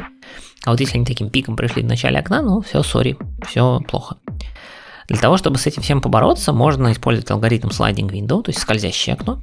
Он примерно похож, но просто окошко делится на более мелкие, и вот эти части в окошко выливаются обратно, разрешенные реквесты закидываются в число э, разрешенных э, по мере вот этого прохождения окошка дальше, то есть э, чуть лучше. И есть еще алгоритм, ну такой тоже довольно популярный, может быть вы его даже слышали, алгоритм протекающего ведра, там, токен bucket, штука, которая позволяет не протекающего ведра, просто ведра, token bucket, которая говорит следующее. Представьте, что у вас есть ведро, там лежит как бы сотня токенов, и логика работы следующая. Каждый request приходящий смотрит, есть в ведре свободный токен. Если есть, забирает и выполняется. Если нет, ну, ну как бы не выполняется. И при этом у вас регулярно раз в n чего-нибудь, секунд, минут, там как настроите, в это самое ведро докидывается э, определенное число токенов, но не больше, чем максимум, который вы хотите обрабатывать. Ну и таким образом, там и пики как-то, то есть если у вас ведро в среднем, ну такое, достаточно наполненное, то пик вы обслужите, а потом потихонечку начнете э, обслуживать поменьше запросов, но все-таки все еще будете обслуживать по чуть-чуть, потихоньку восстанавливаясь до обычной вашей э, обычного вашего э, лимита там и скорости обработки запросов. В общем, алгоритмов есть великое множество на самом деле, и выбор их, он на самом деле тоже довольно специфичен к тому, как ваше приложение должно себя вести и что вы будете делать с реквестами, которые не прошли. От этого тоже может зависеть э, выбор алгоритма. Но прежде чем... То есть, а, одна из частей выбора алгоритма это на самом деле некоторое решение того, а сколько вообще, в принципе, реквестов, где вы должны эти лимиты поставить. То есть вот я так все говорю, привожу примеры, 10, 100, а какое число должно быть в вашем случае. Сколько реквестов там в минуту, в секунду, в час, в день вы должны лимитировать или обрабатывать наоборот. И здесь рекомендация довольно ну, банальная, что ли, измеряйте. То есть, э, если у вас есть уже настроенный мониторинг, там какая-нибудь э, графана, в которой вы можете посмотреть или выгрузить просто данные запросом, сколько у вас там в среднем в минуту, например, обрабатывается запросов, это будет хорошая первая, так сказать, точка. Если вы понимаете, что приложение в среднем работает окей, смотрите за это время, сколько у вас было реквестов, ну, померили, посмотрели, попробовали. А причем попробовали, Мартин предлагает следующее. Вы настраиваете rate limit, вы настраиваете все вот эти вот алгоритмы, там, все дела, но вы не блокируете запросы. То есть единственное, что нужно сделать, это просто залогировать. А, заблокировался ли бы этот реквест или не заблокировался. Вот, и смотрите, что получилось. Если вам кажется, что слишком много блокируется, ну окей, подкручивайте лимиты до тех пор, пока вам не покажется нормальным, в купе с вашим мониторингом приложения того, как у вас тратятся ресурсы, там, не знаю, деньги и все остальное, вы добиваетесь тех самых чиселок, на которых у вас вроде как все должно работать хорошо, по вашему мнению, и вот тогда вы включаете уже блокирование, и ваше приложение начинает уже нормально так сказать, э, использовать rate limiting, но при этом надо не забывать все равно мониторить все эти ивенты блокировки запросов, чтобы понимать, не стало ли их что-то слишком много потому что если вдруг стало слишком много, это может быть означать, например, атаку на вас, либо это может означать, что паттерны поведения, вы там, не знаю, выкатили новую фичу, у вас стало в, в 10 раз больше клиентов, а рейд лимиты вы забыли подкрутить. И, наверное, все-таки надо бы, может, подкрутить, потому что к вам просто органически стало больше запросов. Следующий вопрос, который нужно обязательно подумать, должны ли вы разрешать вот те самые пики или всплески активности. Потому что может быть, это, это зависит от вашей бизнес-логики, но может э, случаться так, что у вас будут пики, вы можете хотеть их разрешать, можете не хотеть. И даже если вы не хотите разрешать пики, есть рекомендация подумать над лимитами с точки зрения м- разных длительностей. То есть, например, если вы скажете, что вы хотите разрешать 10 запросов в секунду, то если вы э, посчитаете, сколько это запросов в час, это будет что там, 36 тысяч, по идее. Но может быть вам будет казаться, что 36 тысяч в час это все-таки многовато. То есть никто не запрещает вам поставить 10 запросов в секунду, но не более чем, там, не знаю, 5 тысяч в час. То есть вот такой вот странный, казалось бы, rate limit. Но тем не менее, он... Э, я встречал такие в некоторых, так скажем, API описаниях что он позволяет вам, допустим, кратковременную сессию работы с вашим IP сделать довольно продукти... ну, интенсивной, но не позволять этой интенсивной сессии длиться там дольше, не знаю, 5-10 минут. То есть оно натурально в течение часа. Дальше делаете перерывчик, и через час можно снова пробовать. Ну, если вы как клиент выступаете. То есть это тоже надо решить. Следующий момент, а, если вы думаете, что все просто, все очень непросто. Следующий момент, что нужно решить, это мы уже договорились, что окей, мы вроде хотим рейт-лимитить все реквесты. Вопрос, не хотим ли мы их как-то кластеризовывать или разделять, партиционировать, выбирайте какое угодно русское слово, на какие-то группы, партиции, кластеры, отделы, категории, которые нужно как-то по-разному рейт-лимитить. То есть, например, вы хотите, ну, самый очевидный пример, каждый endpoint по-своему. Возможно, вы хотите как-то их кластеризовать по IP-адресам, возможно, по пользователям, возможно, по браузерам, э, возможно, по каким-то заголовкам в браузере. То есть это все нужно решить и поняв, опять же, кто ваши IP-клиенты, кто к вам ходит, э, с какими целями. Потому что даже если вы просто выставляете публичное API для использования, не знаю, из вашего веб-сайта или каких-то других клиентов, к вам могут ходить те, кто хотят забрутфорсить ваше приложение, те, кто хотят просто побаловаться API-шкой, а, поисковики к вам могут ходить, вообще говоря, краулеры, которые пытаются собрать у вас какую-нибудь клевую информацию с вашего сайта. И для них, для всех, возможно, нужны какие-то разные рейд-лимиты. Тоже нужно решить. И неотъемлемой частью вот этого партиционирования и решения, все ли реквесты делать или не делать, является то, какие лимиты им всем поставить, и нет ли каких-то выделенных категорий, которым, может быть, на самом деле лимиты нужно ставить, ну, очень расслабленные, а может быть, не надо ставить вообще. Например, если у вас есть health чеки, нужно ли лимитить health чеки? Вот только Ты что думаешь, нужно рейт лимитить или нет? Я думаю, не нужно, иначе тебя завалит какой-нибудь Kubernetes или другой оркестратор. Твое приложение еще до того, как ты успеешь его залимитировать. Правильно, его действительно, если вы его там жестко залимитите, то, понятное дело, получив несколько раз там 429 или 503 от вашего приложения, куб его просто прибьет и скажет, нет, дайте мне новое приложение, которое идет себе лучше. Но, с другой стороны, может быть, имеет смысл поставить на него какой-нибудь очень расслабленный рейт-лимитер, и если уж вы в него уперлись, то это может означать, что у вас с приложением совсем плохо, его надо прибить.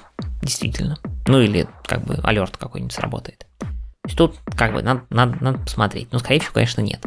Второй момент. Если у вас есть какие-нибудь там специ- специальные эндпоинты для команды там админов или саппорта, там внутренние опишки, которые, значит, пользуются, которыми пользуется саппорт. Нужно ли их рейт лимитить?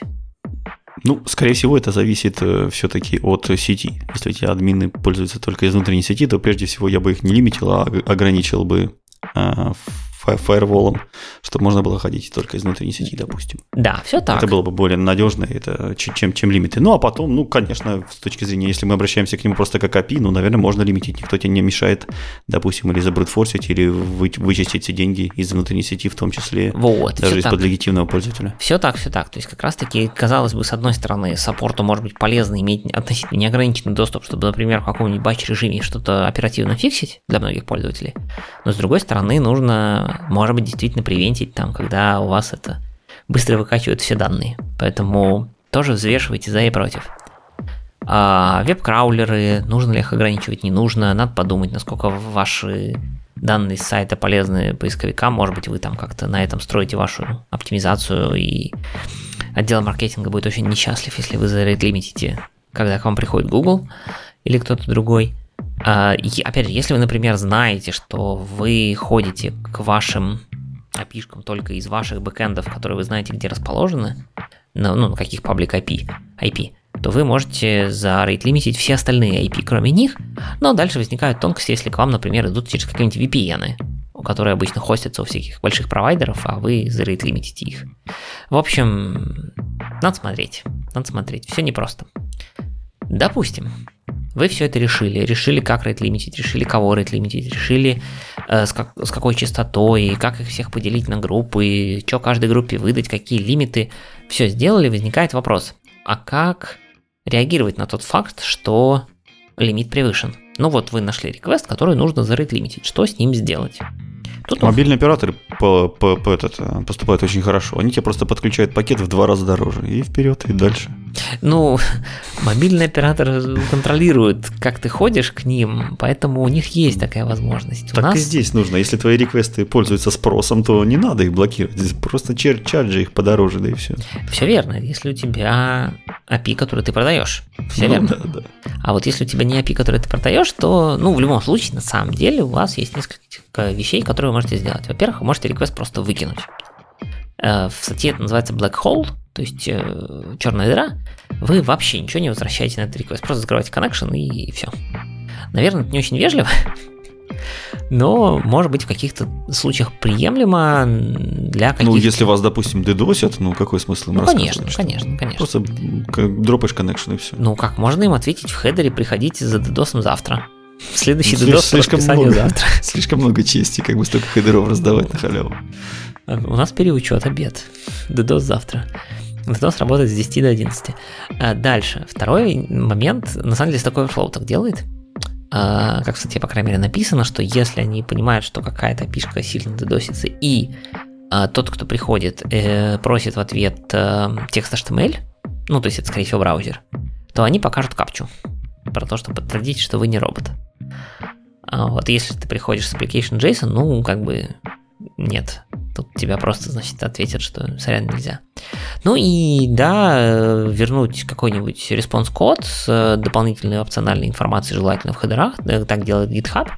GitHub действительно присылает э, даже не, не только прям э, когда уже зарестриктил твой request, но на самом деле до действительно он в любом response е присылает тебе, что ты сделал столько-то request ов, осталось столько-то, лимит, значит, заресетится через столько-то времени. Вот. Респонс коды тоже бывают разные. GitHub присылает 403, если реквест не, не смог пройти. Ну, довольно странно 403, потому что, ну, по сути, 403 это forbidden. Да. Ну, как То бы... есть, э, с точки зрения GitHub, может, потому что ты израсходовал все токены, которые ну, типа, он тебе, тебе тебе выдал. запрещено типа... дел... вот сейчас тебе запрещено по любой причине использовать этот ресурс. Не залогинился ты, ну, в смысле, не авторизован ты, потому что ты смотришь там чужой недоступный да, тебе private, будет, как бы. private репозиторий, либо у тебя токены кончились, но тебе просто не запрещено. Ну, это, это слишком, слишком неправильный ответ. Ну, я, вот, я вот осуждаю GitHub. Тем неправильно. GitHub присылает ровно это. Бывает вариант 503. По-моему, это сервис unavailable. Да, 503 это сервис unavailable тоже не очень правильно, потому что как бы браузер или другой там, там клиент может совершенно по-другому поступить на этот повод. Он может там пойти в какую-нибудь следующую ноду, которая резолвится в DNS по этому имени, потому что он думает, что просто сервис-напросто упал, и, может быть, другая нода сможет ему ответить. Но на самом деле, если у вас кончились там токены, то это не решит вашу проблему. Поэтому это тоже плохой, плохой подход. Да, кстати, дотнетовская версия по дефолту 503 возвращается сейчас но есть опция для того, чтобы переключить в тот вариант, который обычно используют все, ну, большинство, да, все неправильно, это 429, uh, too many, что там, too many requests? Too many requests, да, да. Вот, вот это сам, самый правильный статус-код, который как раз-таки должен сообщать э, клиенту, типа, приходите попозже, у меня тут небольшой перегруз, у меня слишком много реквестов, и в частности, э, с 423, по-моему, даже... Э, 429, да-да. По-моему, даже в РФЦ имеет э, ссылку на то, что рекомендуется возвращать специальный хедер, который рассказывает, а через сколько к вам можно прийти, когда вы освободитесь. Угу. И, в общем, и вот это прекрасная API. После праздников. А, да. Ну, в общем, вот, э, решили вы, что вы возвращаете, хорошо. Дальше возникает... это еще не все.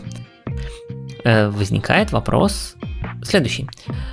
Для того, чтобы все эти рейд-лимиты инфорсить, вам нужно где-то хранить информацию о том, сколько сейчас э, реквестов, ну, то есть какие-то внутренние счетчики, да, по которым решать, пора или не пора э, всех, значит, блокировать. Или не всех, а конкретную группу пользователей. И возникает вопрос, предположим, что у вас приложение, ну, если у вас возникает вопрос рейд лимита, с некоторой вероятностью оно у вас довольно нагружено и выполняется на нескольких нодах, да, в нескольких инстансах, где вы будете хранить все эти счетчики. Вы можете хранить их, понятно, в памяти на каждом инстансе, вы можете их складывать в какую-нибудь прям SQL базу данных или там, что у вас в качестве базы данных используется, вы можете какой-нибудь распределенный кэш типа Redis заюзать. Тоже вопрос интересный, открытый и на самом деле зависит от вашего бизнеса. То есть если, как только раньше, ваша цель продажа API, то, скорее всего, вам все-таки нужен какой-нибудь условный Redis, чтобы все вот эти значения счетчиков и так далее были довольно точными. То есть, чтобы ваши лимиты действительно совпадали с тем, что вы обещаете в ваших прайсинг-планах, а не плюс-минус, значит, э, полсотни реквестов, наверное. Ну, если ты хочешь довольно точно за деньги, то это уже лучше в базу данных тогда. Ну, слушай, Redis, мне кажется, даст тебе нормальный плюс-минус. Прежде э, всего, Redis обычно ставится без persistence, это in memory. То есть, вполне вероятно, может рухнуть, перезагрузиться и даже не заметить, и все твои лимитеры потрутся. Это Счетчики. правда. Но база данных требует, ну, база данных все равно потребует некоторые. Ну, тогда это будет медленнее, опять же. Ну да, у базы данных интересная фишка в том, что как только тебя начинают дедосить, и ты начинаешь записывать это все в базу данных, то по сути ты дедосишь свою базу данных. Ну и тем самым нормально всем будешь возвращать 500, сорян, как бы я это, я тут медленно пишу. Подождите, тетрадочка это, в тетрадочку быстро не записать. Не видите? Значит, э, на самом деле мысль в том, что да, если у вас прям бизнес-модель на этом построена, конечно, делайте все точно. В большинстве случаев на самом деле достаточно in-memory на каждой ноде независимо от остальных нод. То есть даже если у вас будет легкий там дисбаланс и из-за того, что у вас на разных нодах чуть-чуть разъедутся счетчики, и вы не получите прям точное-точное соответствие, вот прям идеальное, это не страшно. То есть если вы просто ваша задача запротектиться от там оверюза, прям такого DDoS, то в принципе и норм. Да, зато это будет быстро и без сильного расхода жизненно важных ресурсов. Да. И, наконец, последний вопрос, который нужно для себя решить, это где применять весь этот rate limiting. Потому что понятно, что от момента, когда, если мы берем браузер, например, э, запрос доходит до вашего приложения, там по пути проходится дофига всего. Там есть всякие там фаерволы, IP-гейтвеи, CDN, если через них еще что-то, ну, CDN, скорее всего, в ваш там обычный request в backend не придет, но тем не менее. Там могут быть реверс-прокси перед этим стоящие, и только потом все это дойдет до вашего приложения. И даже внутри приложения там это можно, грубо говоря, на первой стадии милварки ловить, а можно уже в контроллере решать, э, что делать с реквестом. И тут э, вопрос простой. Чем ближе к вашему приложению, чем ближе к там, коду условного контроллера, тем больше у вас знаний об этом реквесте есть. Внутри контроллера ваши вообще все параметры и все данные из реквеста знаете, включая боди. Но чем ближе вы к этой точке, тем больше вы потратите ресурсов на каждый запрос. Если вас rate лимитит жестко, и, в смысле, если вас жестко дедосит, то, наверное, решать о том, дедосит вас или нет в контроллере будет уже поздновато. Лучше это делать чуть раньше. Поэтому обычно применяется такая э, иерархическая система, то есть, как вот Толя говорил, что-то DDoS, такой базовый детект DDoS делается на каких-то внешних контурах вашего приложения, чтобы даже до приложения вообще ничего не доходило. А внутри уже можно там по клиентам сортировать в зависимости от того, кто сколько заплатил. То есть перефразировать лучше, что чем раньше вы задетектите, тем лучше. Вообще самый идеальный детект был бы, вот, допустим, если мы говорим про браузер пользователя, прямо в браузере пользователя. Чтобы этот браузер даже запроса на вашу страничку не выплевывал. Если вдруг вы каким-то образом сообщили браузеру, например, через определенный HTTP заголовок, что вот не приходи к этому сервису в ближайшую минуту. И вот браузер вообще даже не посылает никакие запросы. Вот это вот, в принципе, самый, самый идеальный rate лимитер, который лимитит прям непосредственно клиента. Ну, а все остальное уже, да, насколько сможете, там и ставьте. Ну, чем раньше, тем лучше. Да. Ну и последняя рекомендация. Я, ну, опять же, я говорю, что я не очень сильно много работал с rate Мартин рекомендует а, иметь то, что он называет emergency switch. То есть он говорит, что представьте, что вы там что-нибудь зарелизили, у вас там резко все посыпалось, потому что вы там что-нибудь либо напортачили с рейт-лимитами, либо наоборот у вас там что-то произошло, и вы ничего не релизили, но у вас почему-то внезапно выросла нагрузка, легитимно выросла нагрузка от пользователей, потому что какая-нибудь там рекламная кампания прошла, имеете возможность либо быстро выключить рейт-лимиты на время, либо быстренько тюнить конфигурацию без особых, как бы, ну, типа, без необходимости там э, полдня пере, передеплоить весь софт и там, не знаю, перекомпилировать что-нибудь. То есть э, все держите в конфигурации и имейте возможность быстро все подкрутить, потому что, возможно, вам нужно будет подкручивать, особенно на этапе э, подстройки, когда вы только-только понимаете, или, например, вы заключили какой-нибудь новый контракт с новым заказчиком, и вы еще не понимаете, что он там будет с вами делать.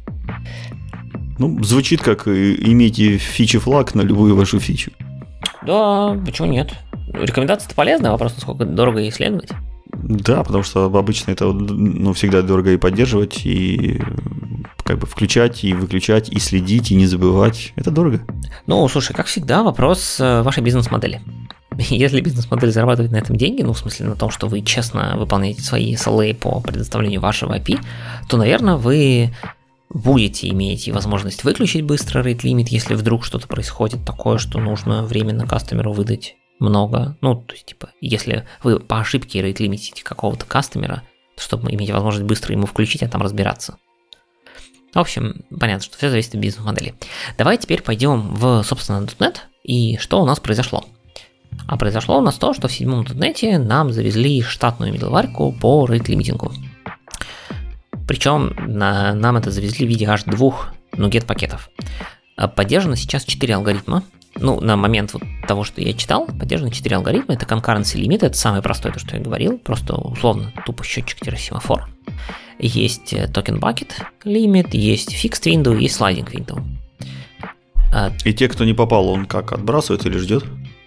Те, кто не попал, по-моему, сейчас... Да, отбрасывают, отбрасывают. Ну, в смысле, response присылается. Угу. Тот самый, который по дефолту 503, но есть опция при настройке, можно сказать, нет, все-таки шли 429. Вот. Для всего вот это вот э, базовые алгоритмы, вот это все запаковано в NuGet пакет под названием System Threading Rate Limiting. Там есть всякие базовые классы, примитивы для этого и так далее. Э, базовый класс для всего этого Rate Limiter. Э, там есть стандартный набор методов. Acquire, это типа получить, так сказать, Э, токен на исполнение. Если acquire вам вернул условный окей, то значит можно выполнить request. Если не вернул, значит надо что-то с ним сделать. Можно вызвать wait async, э, и тогда мы будем ждать, когда у нас освободится токен. То есть ты это можешь контролировать, в принципе, у себя в логике. что делать, если не, не, не случилось.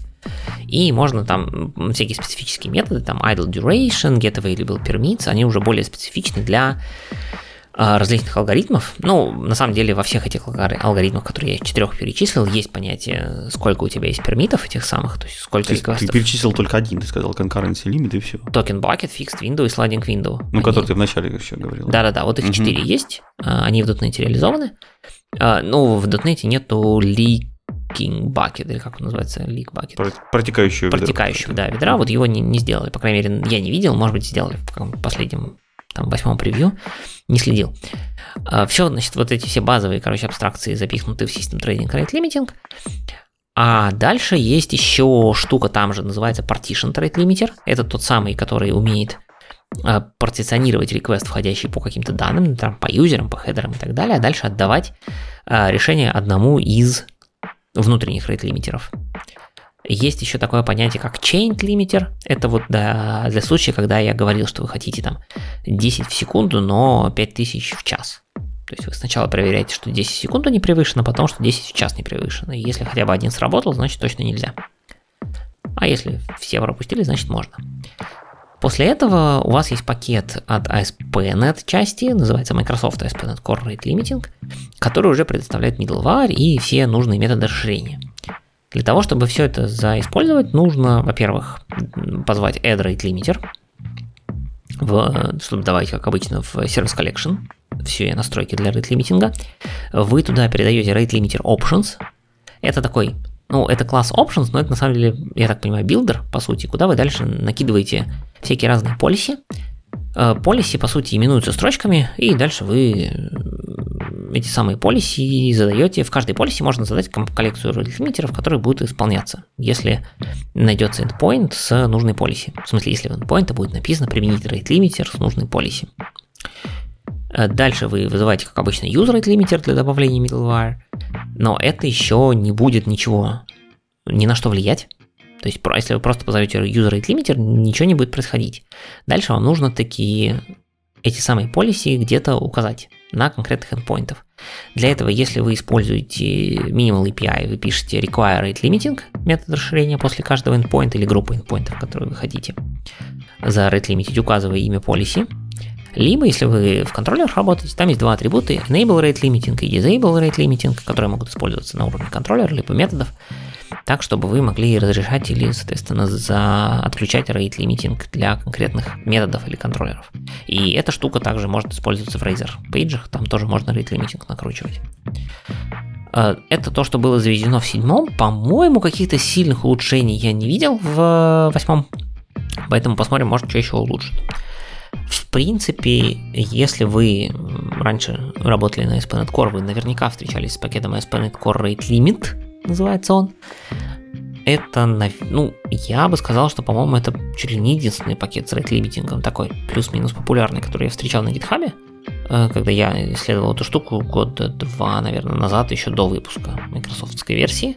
Но там есть, по сути, только алгоритм фиксированного окна, и автор на самом деле сказал, что, ну, в общем, с выходом .NET 7 API нет смысла как-то сильно продолжать разработку вот именно старого лимитера, потому что новый круче, эм, шире, глубже и лучше, и поэтому он там сконцентрировался на другой библиотечке, которая позволяет как раз-таки делать удобный интерфейс для шаринга всех вот этих конфигурационных данных через Redis.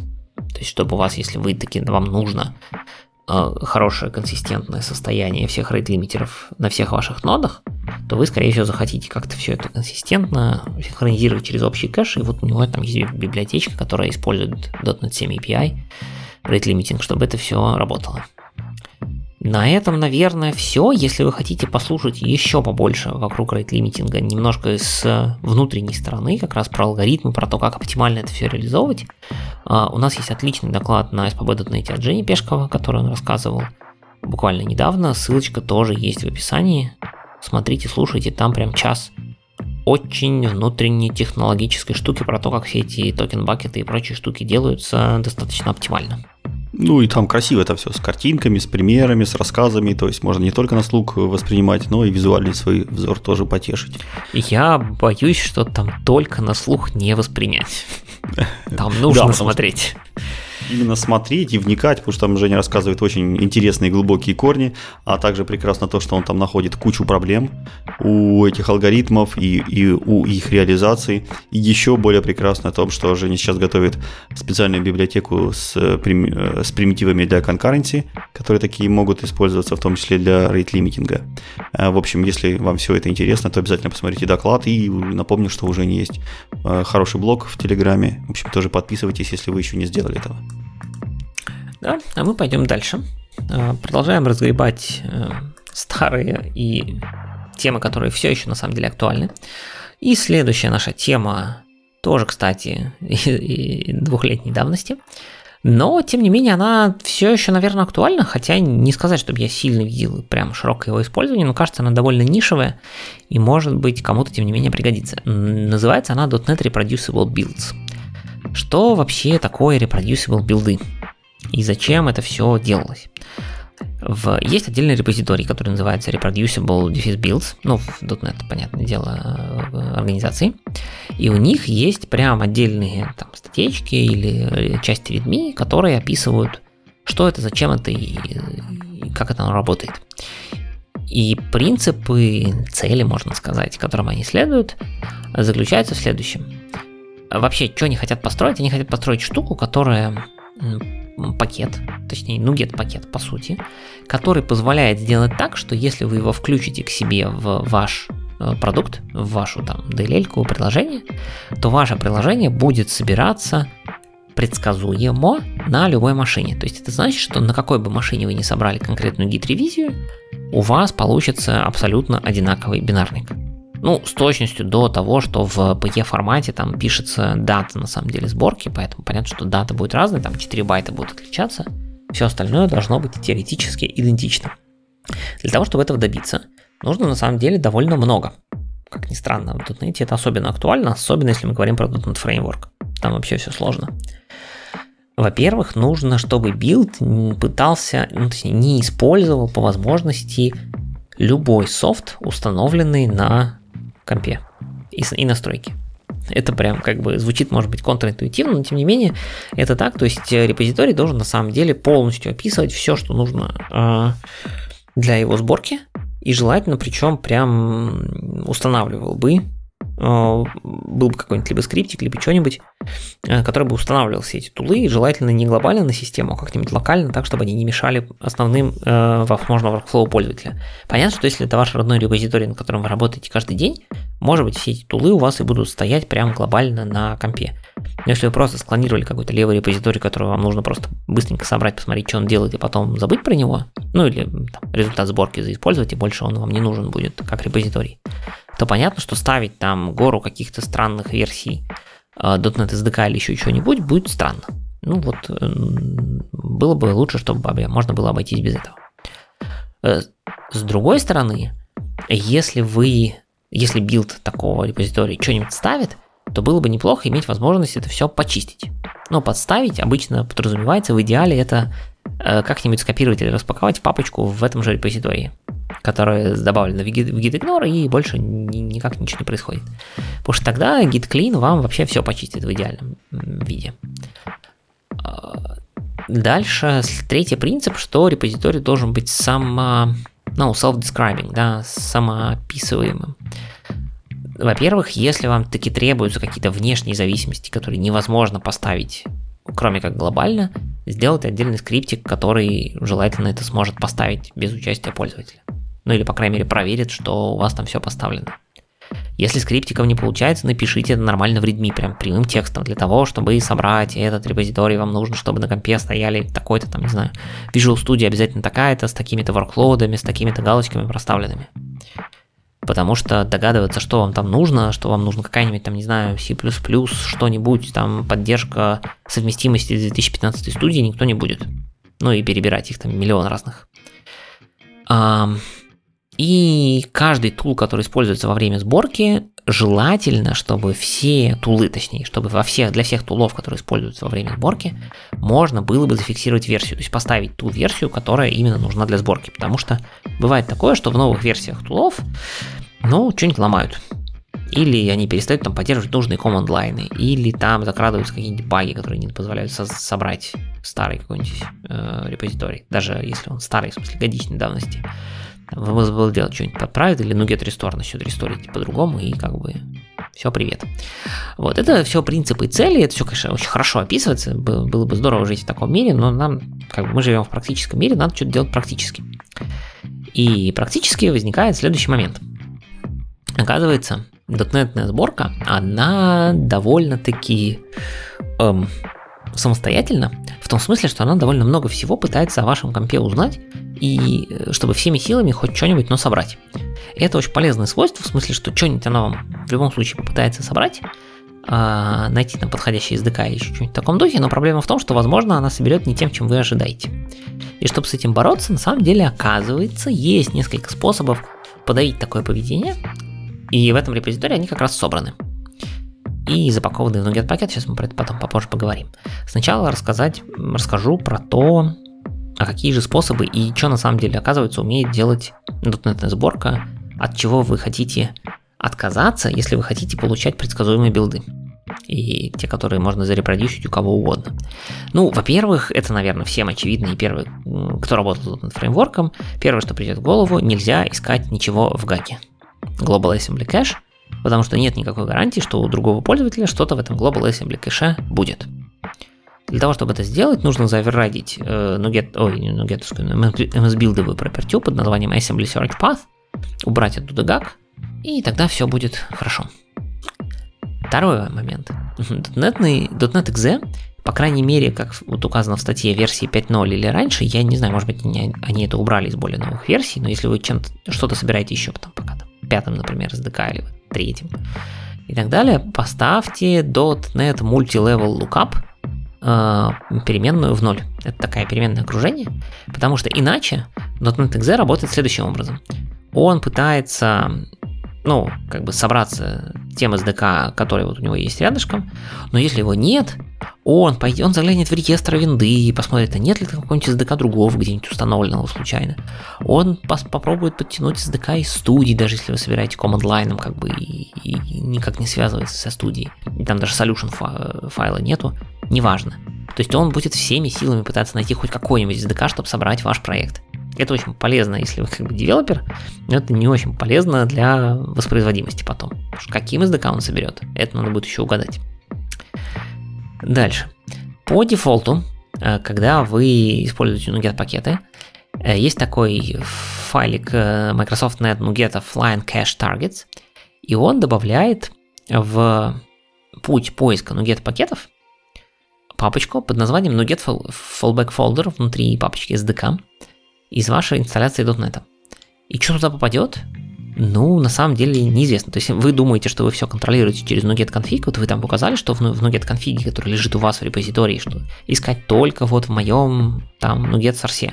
Но на самом деле он всегда будет искать в этом NuGet fallback фолдере, и как бы что он там найдет, кто туда что поставит, неизвестно. Для этого есть отдельная property, называется disable implicit NuGet fallback folder. И такая же есть для Disable Implicit Library Packs Folder, потому что помимо того, чтобы искать пакеты в э, этом NuGet Fallback folder е, на самом деле он их еще ищет в другой папочке. Вот. Никогда не догадаешься, он ищет в папочке под названием SDK слэш, версия SDK слэш F-Sharp. Вот. Ух ты. Вот внезапно так. Потому что там туда обычно складывается F-Sharp Core, обычно, именно оттуда дистрибьютится типа F-Sharp Core, он же NuGet пакетом, но он нужно, чтобы он стоял везде. Поэтому он, например, он туда складывается или складывался. И какая там версия будет лежать, из какого там сервис пака, условно говоря, патч версии, никто не знает. Можно тоже задизейблить. А, следующая штука относится к NuGet Restore, и это прям такой, э, есть прям иши на GitHub, который обсуждает, баг это или не баг. Есть такая переменная окружение, называется NuGet, подчеркивание, XMLDoc, подчеркивание mode. Ее можно задать значение none, ну или пустое, либо туда можно передать параметр skip. И если туда передать параметр skip, то при NuGet Restore не будут ресториться XML файлы XML доков. То есть, если вы в NuGet пакет запаковали XML доки, то если вы ресторите такой NuGet пакет, при когда NuGet XML doc mode поставлен в skip, то ваши XML доки не заресторятся. Интересно, а для чего вообще такой флажок был выдуман? Какую Это- проблему решали? Э, решали проблему э, дисков и времени на сам в- места и времени сборки, когда это делается в докере. Дело в том, что в базовом имидже .NET SDK, э, сейчас не скажу точно каких версий, но, по-моему, всех относительно, включая современные, этот, эта переменная как раз стоит в skip, чтобы когда ты собираешь внутри докера, ты не тратил время на распаковку XML-доков, которые нафиг никому не нужны внутри докера. Ну да, в таком случае логично. Ну просто странно, почему ее не сделали опцией NuGet Restore, допустим, а через какую-то странную переменную. Ну, потому что она вот нужна только внутри типа этого... Решили вот так через переменное окружение. Но, к сожалению, закралась одна проблема. Как ты поймешь, что файлик, который лежит внутри, это XML-док? Погоди, ну, внутри чего? Внутри ну, внутри пакета? па- У внутри него пакета. расширение XML будет. Ну, у тебя могут быть какие-нибудь, так сказать, контент-файлы с расширением XML. Мгм. Ну тогда никак, по-моему, Ну, XML-доки общем- больше никак себя не распознают. Ну, в общем, проблема в том, что если эта опция стоит в skip, то контент-файлы с XML тоже не распаковываются и не ресторятся. И у тебя build, ясно дело, ломается. Ну, в смысле, ты, у тебя NuGet пакет получается неполноценный. То есть он просто все XML нафильтрует, да? Ему Ну, все равно там доки есть это или не доки. какая-то эвристика, но народ писал, ну вот народ как бы пишет реальный issue со словами типа, чуваки, мой NuGet пакет не ресторится, но мы там поставляем XML файлы, они нам нужны. Это кусок там внешней конфигурации, условно говоря, нам нужен XML файл, это не XML док, а он не ресторится из-за этой опции. Ставлю в none, ресторится.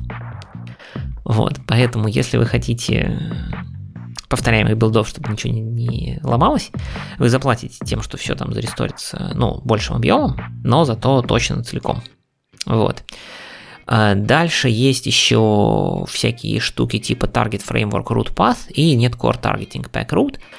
Э, Тут примерно то же самое тема, что с эм, этим самым, с тем, как .NET .exe там multilevel lookup, то, что я говорил раньше. Э, Get reci- э, есть, такая, та- есть такой таргет под названием Get Reference Assembly Path, то есть от, где искать референсные сборки. Он тоже, короче, очень умный, он пытается найти хоть что-нибудь, он сля- слазает во все программ files, он слазает в Windows, ну, в реестр, чтобы найти хоть какие-нибудь референс ассембли. Ну, скомпилировать ваше приложение. Э, Лучше всего это делать не так, если вы хотите reproducible билдов.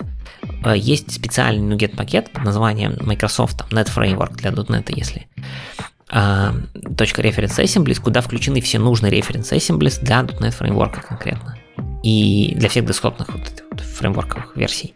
Соответственно, используйте его явно и выключите нафиг этот target framework root path, ставите его в undefined, по-моему, его надо поставить. И тогда у вас будет счастье и хорошо. Вот, ваш build будет типа reproducible. И и я вот так вот говорю, все, тут надо вот кажется поставить в то, кажется поставить в это.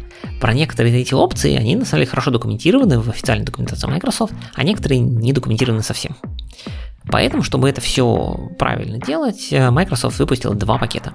Один называется .NET Reproducible Builds, другой называется .NET Reproducible Builds .isolated.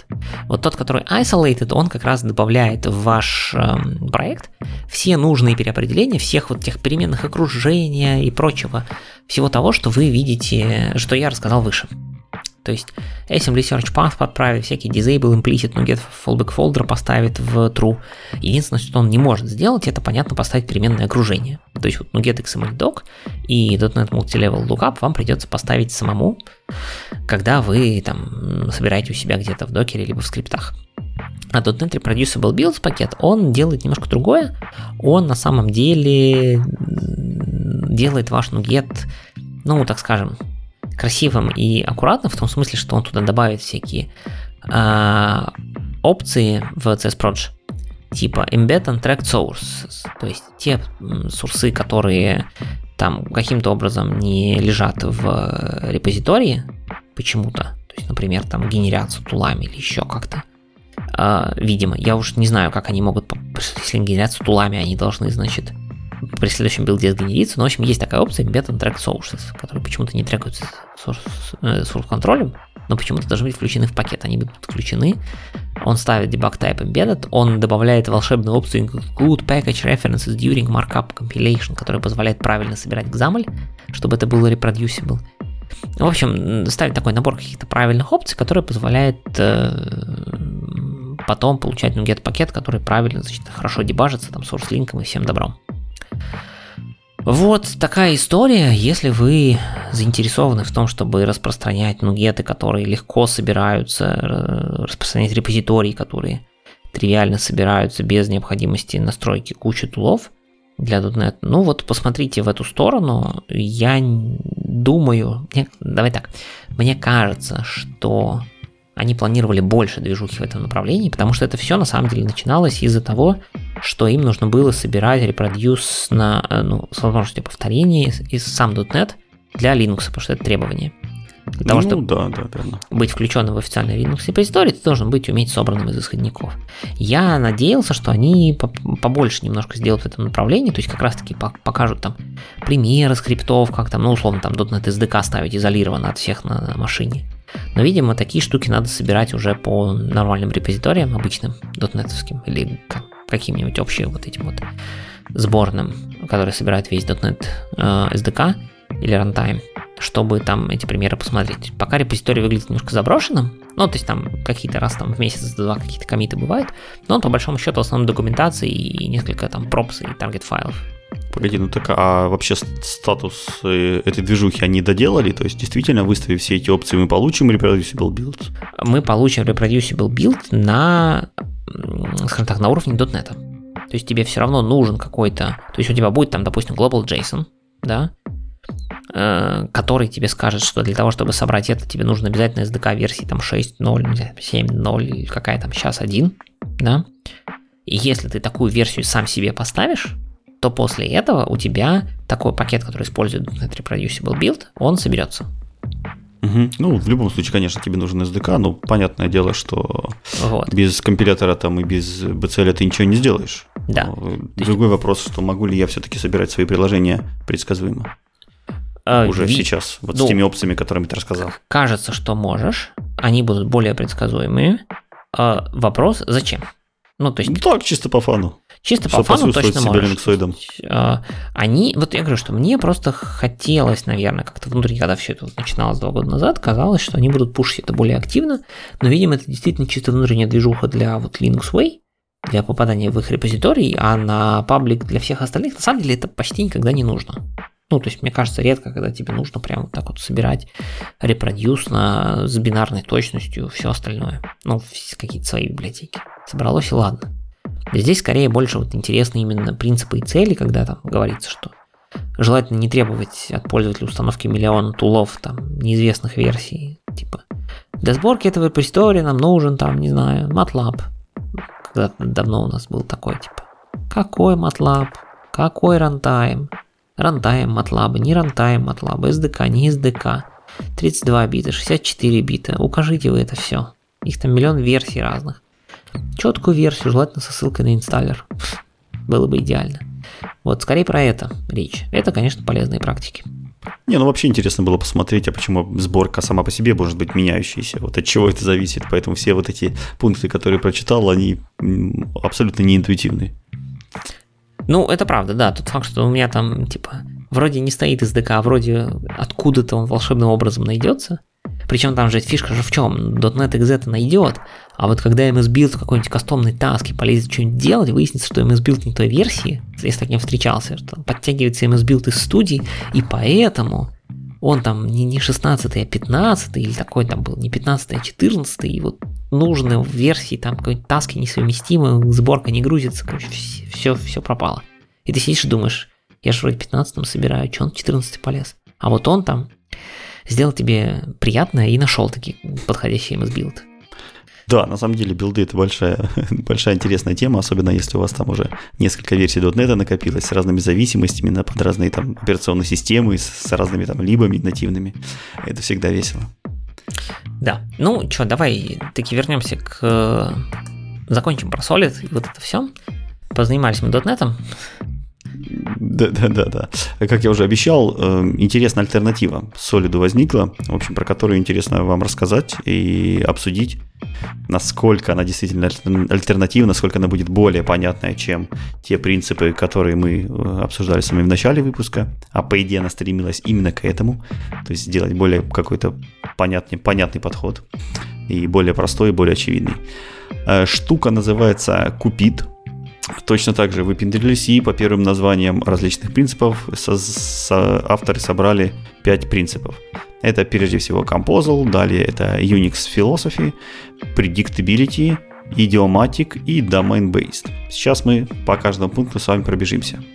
Ну, прежде всего, автор хотел как бы сделать нам такие принципы, которые позволяли бы все делать проще, абсолютно все там. И чтобы у вас код стал сам проще, чтобы навигация по нему была проще, чтобы он был более предсказуемый, чтобы давал понятный результат, и чтобы мы были уверены, что когда мы меняем код, то сайд-эффекты от того, что мы поменяли, соответствовали тому, что мы ожидаем без какой-то непредсказуемости. Ну и, как сказал великий Мартин Фаулер, что написать код, который способен поднять компьютер, сможет любой дурак. А хороший программист должен уметь писать код, который поймет другой человек. Ну или ты же сам в будущем, это тоже будет другой человек. В общем, всегда, когда пишете код, думайте о ком-то другом. А давайте теперь рассмотрим принципы немножко поближе. Composable. Это принцип говорит о том, что ваш код должен быть хорошо используем и интегрируем. Чтобы это сделать, э, желательно выделять э, очень узкий API, то есть выделять какую-то ответственность очень узкую, которая поможет этот код легко выучить, которая поможет его легко осознать, и сложно сделать что-то с этим кодом такое, что может пойти не так. То есть он должен быть четкий, понятный э, и довольно предсказуемый. Также так, у такого э, узконаправленного API будет меньше конфликтов, и э, при этом будет меньше неконсистентности, когда он будет взаимодействовать с другими какими-то кусками, потому что он будет полностью отвечать только за ту область, э, где он компетентен. Э, автор также говорит, что нужно на ранней стадии раскрывать, раскрывать намерения в своем коде, то есть чтобы код был очень легко понятен, для чего он существует, как его использовать, чтобы очень было легко найти компонент, который вам нужен, и четко в первые просто секунды понять, тот ли это компонент или не тот, нужен он для вашей цели или не нужен, подходит или не подходит. И в качестве примера он показывает нам open source проекты, которые сейчас есть, и большинство из этих проектов, например, содержит краткий, краткое описание, которое есть у каждого репозитория.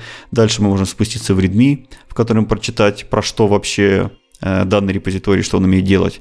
И, может быть, пройти какие-нибудь туториалы. Туториал тоже очень полезно делить на глубину вложенности. Там двухминутный туториал, просто чтобы узнать о том, про, про что данная ваша библиотека сделана. Десятиминутный какой-нибудь и как дипдайв на сколько угодно там часов, где вы можете копаться в тонкости библиотеки. И все это позволяет вам погружаться э, в, там, в репозиторий, в приложение, в библиотеку инкрементально. То есть вы можете на первой секунде осознать, что это не ваше, там сделать э, двухминутный обзор, понять, что это не ваше, потом 10-минутный и так далее. То есть на любом шаге вы можете отвалиться, и это правильно, это хорошо, когда вы осознаете, что это не тот инструмент, который вы искали. Или же наоборот, можете заходить, углубиться подальше в тонкости библиотеки и постепенно можете себе это позволить. В общем, это тоже прекрасно.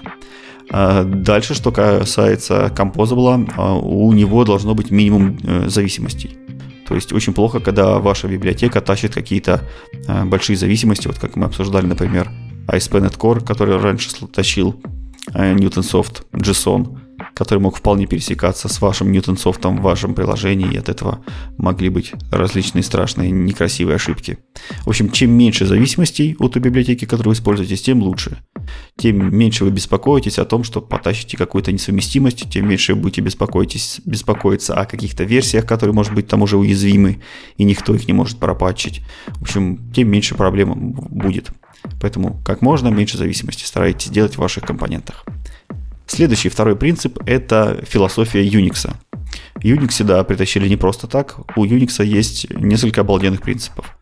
Один из них, это мы уже с вами уже обсудили, это делайте компоненты, которые прекрасно работают вместе, в связке с другими компонентами. Это как раз был первый принцип. И второй принцип здесь, но, кажется, у Unix он первый, это делайте, э, делайте инструменты так, чтобы они делали одну вещь, но эту одну вещь они дел, должны делать хорошо. А у Unix вот тоже гранулярность, грубо говоря, микросервисов или микроинструментов, которые делают всего лишь на все что-то одно, но делают это со всех сторон прекрасно, вот она возведена просто в культ, просто в абсолют. Ну, по крайней мере, не все инструменты, э, которые в Linux и в Unix есть, этому соответствуют, но стандартные обычно так и делают. Например, если взять Э, команду ls, которая показывает список файлов и директорий в определенной папочке, то на самом деле, когда мы начнем разбираться в ее строении, в том, как она работает, на самом деле она вообще ничего не знает ни о, файле, ни о файликах, ни о директориях. На самом деле она дергает специальную другую утилиту, которая называется stat, и вот утилита stat уже предоставляет инфо- различную информацию об операционной системе там, и так далее. А ls всего лишь на все, что делает, она форматирует информацию из стата в текстовое представление. Вот и все. Также есть, например, утилита cat, которая э, э, печатает вывод э, одного или нескольких файликов там, на стандартный output или объединяет их в какой-нибудь другой файлик. Grep, которая ищет текст по шаб- заданному шаблону set, которая меняет текст по шаблону. И то есть таким образом, если собрать все эти утилитки в кучу, мы вполне можем написать такой довольно сложный текстовый процессор, который возьмет каждую вот эту утилитку, которая будет практически командой, одной командой, там, одной менюшкой у этого текстового процессора и заколбасит вам целый Word. Вот таким образом можно из вот этих утилиток и собирать целую операционную систему. В принципе, если вы когда-нибудь сидели под Linux, то э, разработчик чувствует из себя, как будто он сидит под IDE-шкой. Там абсолютно все, там от модулей ядра, заканчивая там командами, э, заканчивая информацией о том, посмотреть статистику текущей операционной системы. То есть все сделано таким образом, как будто ты сидишь внутри программы, можешь сходить в ее модуль, можешь ее там продебажить, можешь ее там просмотреть. И все это с помощью вот таких вот мелко, вы, э, мелко выделенных командлетов, инструментов э, дает разработчику полный контроль над тем, что он может сделать. То есть это тоже такой хороший принцип, который как раз таки говорит, что ваш компонент должен делать одну маленькую узкую вещь. Это очень похоже на э, single responsibility принцип, который мы рассматривали чуть выше. Э, автор говорит, да, single, э, single responsibility и вот единственная, единственная цель, которую ты должен делать, они похожи, но на самом деле немножко разные, потому что SRP отвечает на... Он, он требует того, чтобы у вас была только одна причина для изменения вашего компонента, а, но это значит, что, что вы получаете в результате много связанных классиков – если вы пытаетесь это загранулировать. А вот э, его подход, который говорит, что у вас должна быть одна вещь, которую делает этот компонент, э, она более гибкая. То есть вы можете сделать эту одну вещь и внутри одного компонента, независимо от его размера. То есть здесь вам не нужно отвечать на вопрос, как бы, а что такое маленькая штучка, что такое маленький компонент. Здесь вы просто смотрите, что это помещается в один компонент, делайте в одном. Если вы видите, что вам уже это нужно разносить, что у вас же появляется какой-то огромный комок, то значит раз, разносите. Уже по какому-то другому принципу делите. То есть вы в любой момент можете это все разделить в зависимости от того, насколько быстро растет ваш компонент, ваше приложение. Это делает этот подход как раз отличимым от SRP и, может быть, дает как раз-таки большую конкретику того, а что ж такое маленькая штучка. Следующий принцип у Купида – это predictable. То есть код должен делать то, что вы от него ожидаете. А, он не должен выдавать вам каких-то странных выводов, не должен предоставлять каких-то сюрпризов. Он должен быть детерминированным и обозримым. То есть то, что вы рассчитываете, то вы в конце концов вы должны получить. А, например, структура, э, структура именования у вашего кода, она должна быть соответствующей, которая положена в вашем там фрейворке, в вашем языке. И автор приводит интересный пример, что даже когда у вас есть нет, нет, нет еще э, ни одного теста, вы не написали еще ни одного теста, но при этом уже создаете какой-то класс, даже пустой, то давая название классу, вы должны четко понимать, что это название должно полностью описывать то, что будет делать этот класс. И это, по сути, является первым вашим тестом, которых у вас в solution еще нет. То есть первый тест этого, вы тестируете имя класса. Если по имени вы понимаете, что класс делает, значит, э, TDD у вас прошел, то есть первый тест вы уже сами для себя вывели, и он уже работает, он уже зеленый. Итак, давайте же немножко еще обсудим, что такое детерминированность. Э, это значит, что ваш компонент должен делать одну и ту же э, задачу, одну и ту же вещь каждый раз, когда вы вызываете его с определенными одними и теми же аргументами. И эм, что вы можете предсказать про ваш компонент? Глядя на компонент или там почитав его документацию, вы должны четко предсказать, э, например, какая память ему нужна, сколько памяти и в каких ситуациях он будет жрать, какой ему нужен нетворк, какое ему нужно хранилище, насколько нативно будет использовать CPU, какие временные задержки он вам выдаст, э, какие зависимости он, э, он имеет и какие у этих зависимостей тоже есть ожидания от ресурсов. В общем, чем больше вы предскажете того, какие ресурсы он будет потреблять, в каком виде, в каких ситуациях и когда, тем лучше, тем больше у вас как раз-таки э, понимание о том, как правильно или неправильно работает компонент. Еще один важный аспект – это observability. Это то, каким образом мы сможем за этим компонентом наблюдать. То есть, каким образом мы можем узнать о внутреннем состоянии вашего приложения, вашего компонента, а, опираясь только на его какие-то внешние показатели. И обычно observability потом добавлять или слишком сложно, или слишком затратно, и а в большинстве случаев вообще невозможно. Поэтому об observability вашего компонента нужно задумываться на этапе его проектирования. Это будет самая правильная и самая нужная точка. А, следующая буковка это идиоматик. Она нам говорит о том, что весь компонент должен ощущаться натурально. То есть он должен быть написан в идиоматичном коде, который принят э, в вашем сообществе, в вашем языке программирования, в вашем фреймворке. То есть типичный пример это, например, это код-стайлы. Там табы вы используете или пробелы, какой размер отступов, какие naming convention у вас бывают, какие принято использовать в библиотеке, какими э, инструментами собирать. Все это э, все, все, все это важно, если это будет различаться, если это будет там из проекта в проекте э, разное, если каждый человек будет использовать что-то другое, это будет добавлять когнитивную нагрузку, и вашей команде будет работать довольно дискомфортно. А, особенно, когда она сталкивается с каким-то непонятным кодом, который написан по другим совершенно стилям, по другим нейминг конвенциям, используется, собирается с помощью других инструментов. Это все будет какая-то но, но, э, новая нагрузка, которым придется э, обучаться, где они будут добавлять больше ошибок и где они будут чувствовать себя дискомфортно. В общем, этого старайтесь, старайтесь избегать. Э, в общем, код должен быть написан так, чтобы его понимали другие люди, в том числе вы сами в будущем. И вот э, когда вы пишете код и думаете о том, что его будет читать кто-то другой, это как раз таки и называется забота, э, забота об идиоматичности кода.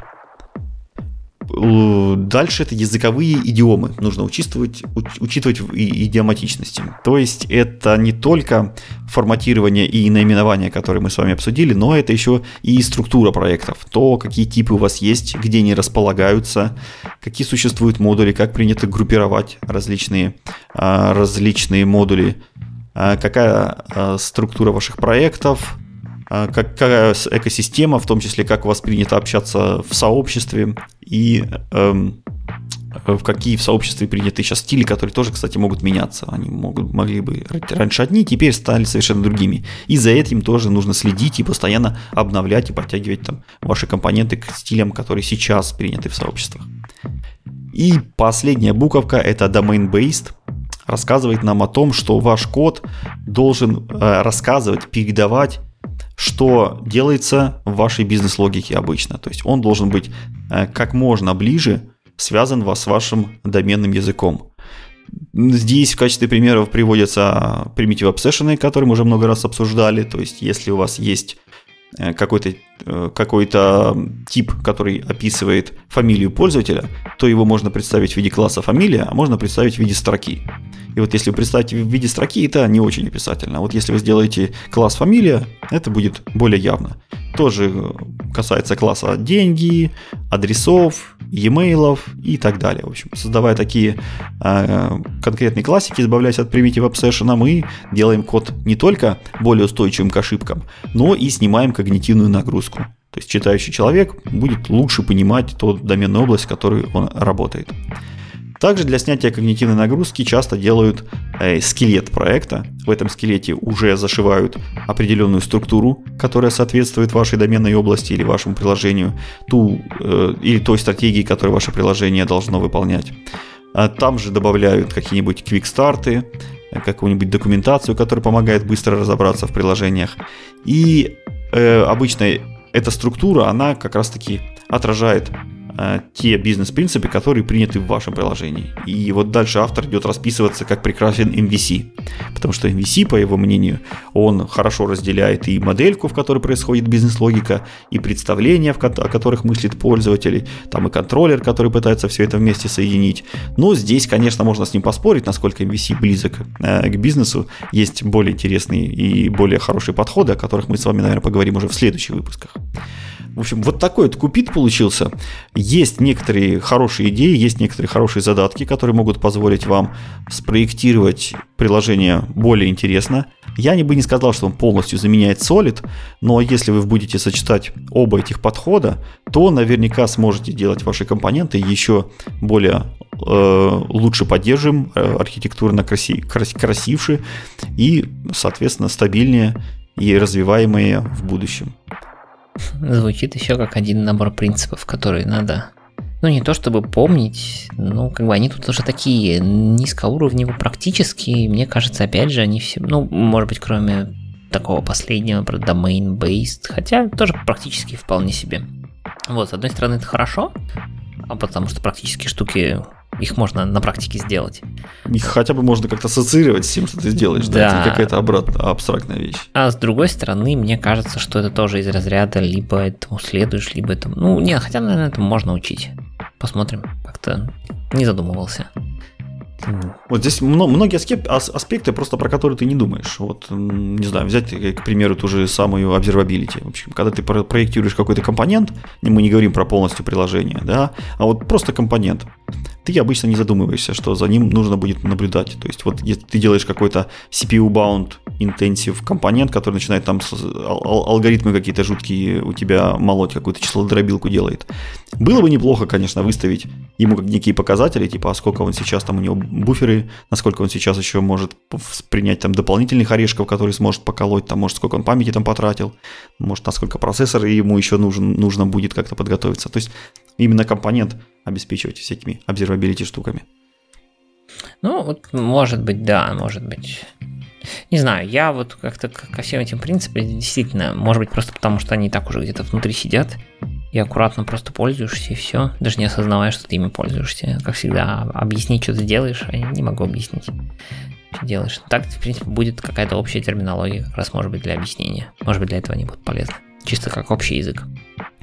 Ну, может быть. Так, у нас еще что-нибудь осталось? Да нет. Пойдем разбегаться. Не, на самом деле есть еще одна маленькая тема. Это наши традиционные э, кратко о разном. Мы сегодня прям совсем о разном. Но у нас есть действительно краткие новости. Вышла... Microsoft все-таки что-то делает. И вышло две статьи, на самом деле вышло больше, конечно, но я вот конкретно отобрал две статьи на их блоге. Обе относятся к Visual Studio, и одна из них это очередной эксперимент. Как вы помните, я уже несколько раз рассказывал про всякие эксперименты, которые они проводят в виде того, что Мэтт Кристенсен сначала пишет какой-нибудь экстенжен, а потом он затягивается в основную версию Visual Studio. И вот мы дождались очередного экстенжена. Он называется Surround Selection эксперимент. Э, о чем речь? Э, речь идет о том, что очень часто вы хотите какое-нибудь выражение взять, там, например, в кавычки, или в скобки, или еще во что-нибудь, такое парное. И делать это надо, ну как, сначала кликнул, кликнул или как-то курсором перешел в начало выражения, потом, значит, как-то опять же кликнул или курсором перешел в конец выражения. Э, и это все здорово и хорошо, но не очень удобно. Поэтому теперь ну, в студии, если включить, вот, поставить это расширение, то делается следующее. Если вы захайлайтили какой-то текст и после этого нажали один, на клавиатуре один из символов, который является парным, то есть вы нажали кавычку, двойную, в смысле двойную кавычку, одинарную кавычку, апостроф он же, э, скобочку, открывающую круглую, квадратную, фигурную, угловую, ну, в общем, все, что может оказаться на самом деле парным символом, то все это выражение просто берется как бы в, ну, внутрь этих пар, пары символов. То есть автоматически добавляется символ такой же справа, ну, соответствующий для скобочек. Вот. Эм, можно поставить такой себе экстерн, попробовать посмотреть, вдруг будет полезно. Думаю, что это, скорее всего, найдет свою нишу и будет затащено в основную студию. А вот вторая статья, которая вышла, она пока еще, ее пока нельзя потрогать, зато ее можно почитать и пойти на discussion с Microsoft.com, э, высказать свое веское мнение – Кажется, что это одна из тех одна из тех, не знаю, статей-ишизов в этом самом Discussions, которая прям породила хороший такой дискашн, потому что это про новый UI. Ну, как новый, она называется Visual Studio UI Refresh, и начинается статья про то, что мы, вообще говоря, вот с 2000 какого-то там дряхлого года не меняли уже давным-давно интерфейс студии, ну так, серьезно. Давно пора это сделать. И вы, мы, мы тут, мол, придумали, пока еще не реализовали, но вот, типа, вам картиночки, посмотрите. У нас будет больше пространства, больше спейсинга, короче, проще попадать мышкой. А, меню стало длиннее, табы стали выше, место помещается на экране меньше. Смотрите, как стало круто.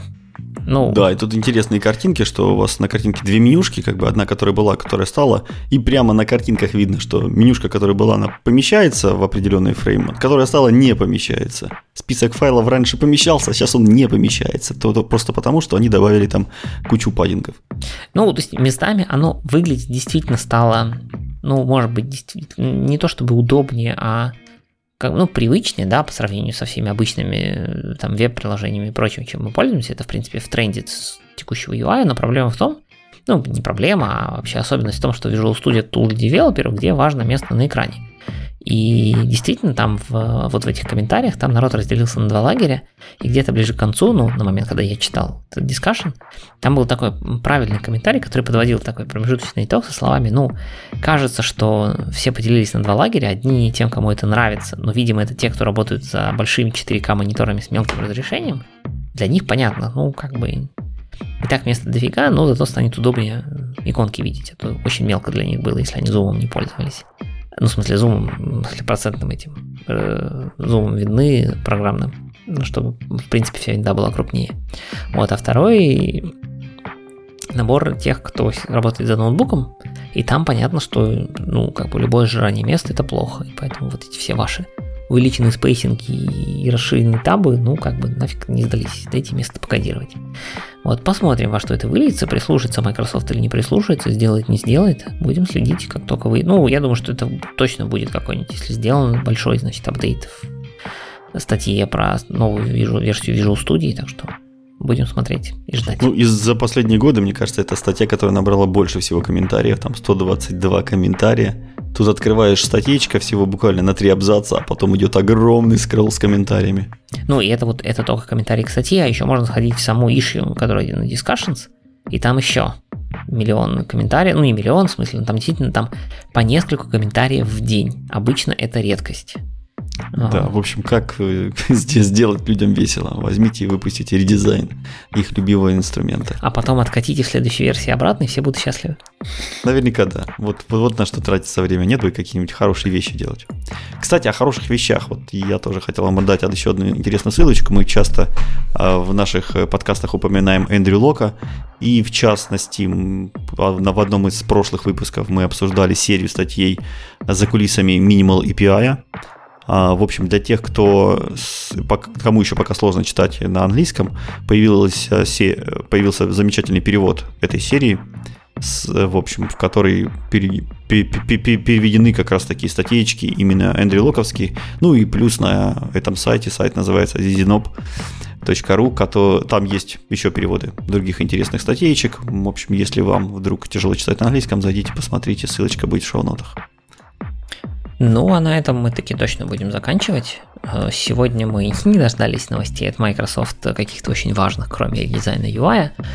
И поэтому мы пообсуждали, что происходит с консолькой и вообще обработкой Command Line в .NET, э, что нам ждать от Sharper Rider предположительно в 2023.2 версии. Вспомнили, что такое Solid и как он появился и о чем это вообще. Обсудили rate limiting, э, какой он вообще бывает, о чем нужно думать и что сейчас происходит в .NET с ним. Поговорили про .NET Reproducible Builds, которые, может быть, вам не очень пригодятся, но узнать интересно, что такое существует. Узнали про новую аббревиатуру, набор аббревиатур, ну, аббревиатуру, не знаю, кто это. Акроним. Принципов, принципов. Принципов, ладно, хорошо. Важные принципы проектирования и разработки софта под названием KPID. Которые тоже вам, наверное, не пригодятся, но интересно знать, что они существуют. Ну и проговорили по какие-то совсем мелкие новости, которые тоже может быть интересно заглянуть, почитать, попробовать. Вот так вот. Отлично, на этом все. Давай разбегаться. Большое спасибо, друзья, что нас слушали. Заходите, комментируйте наши выпуски на YouTube, ставьте там лайки, шарьте нас э, везде и любите всячески. Нам это нравится. Всем пока. Всем пока.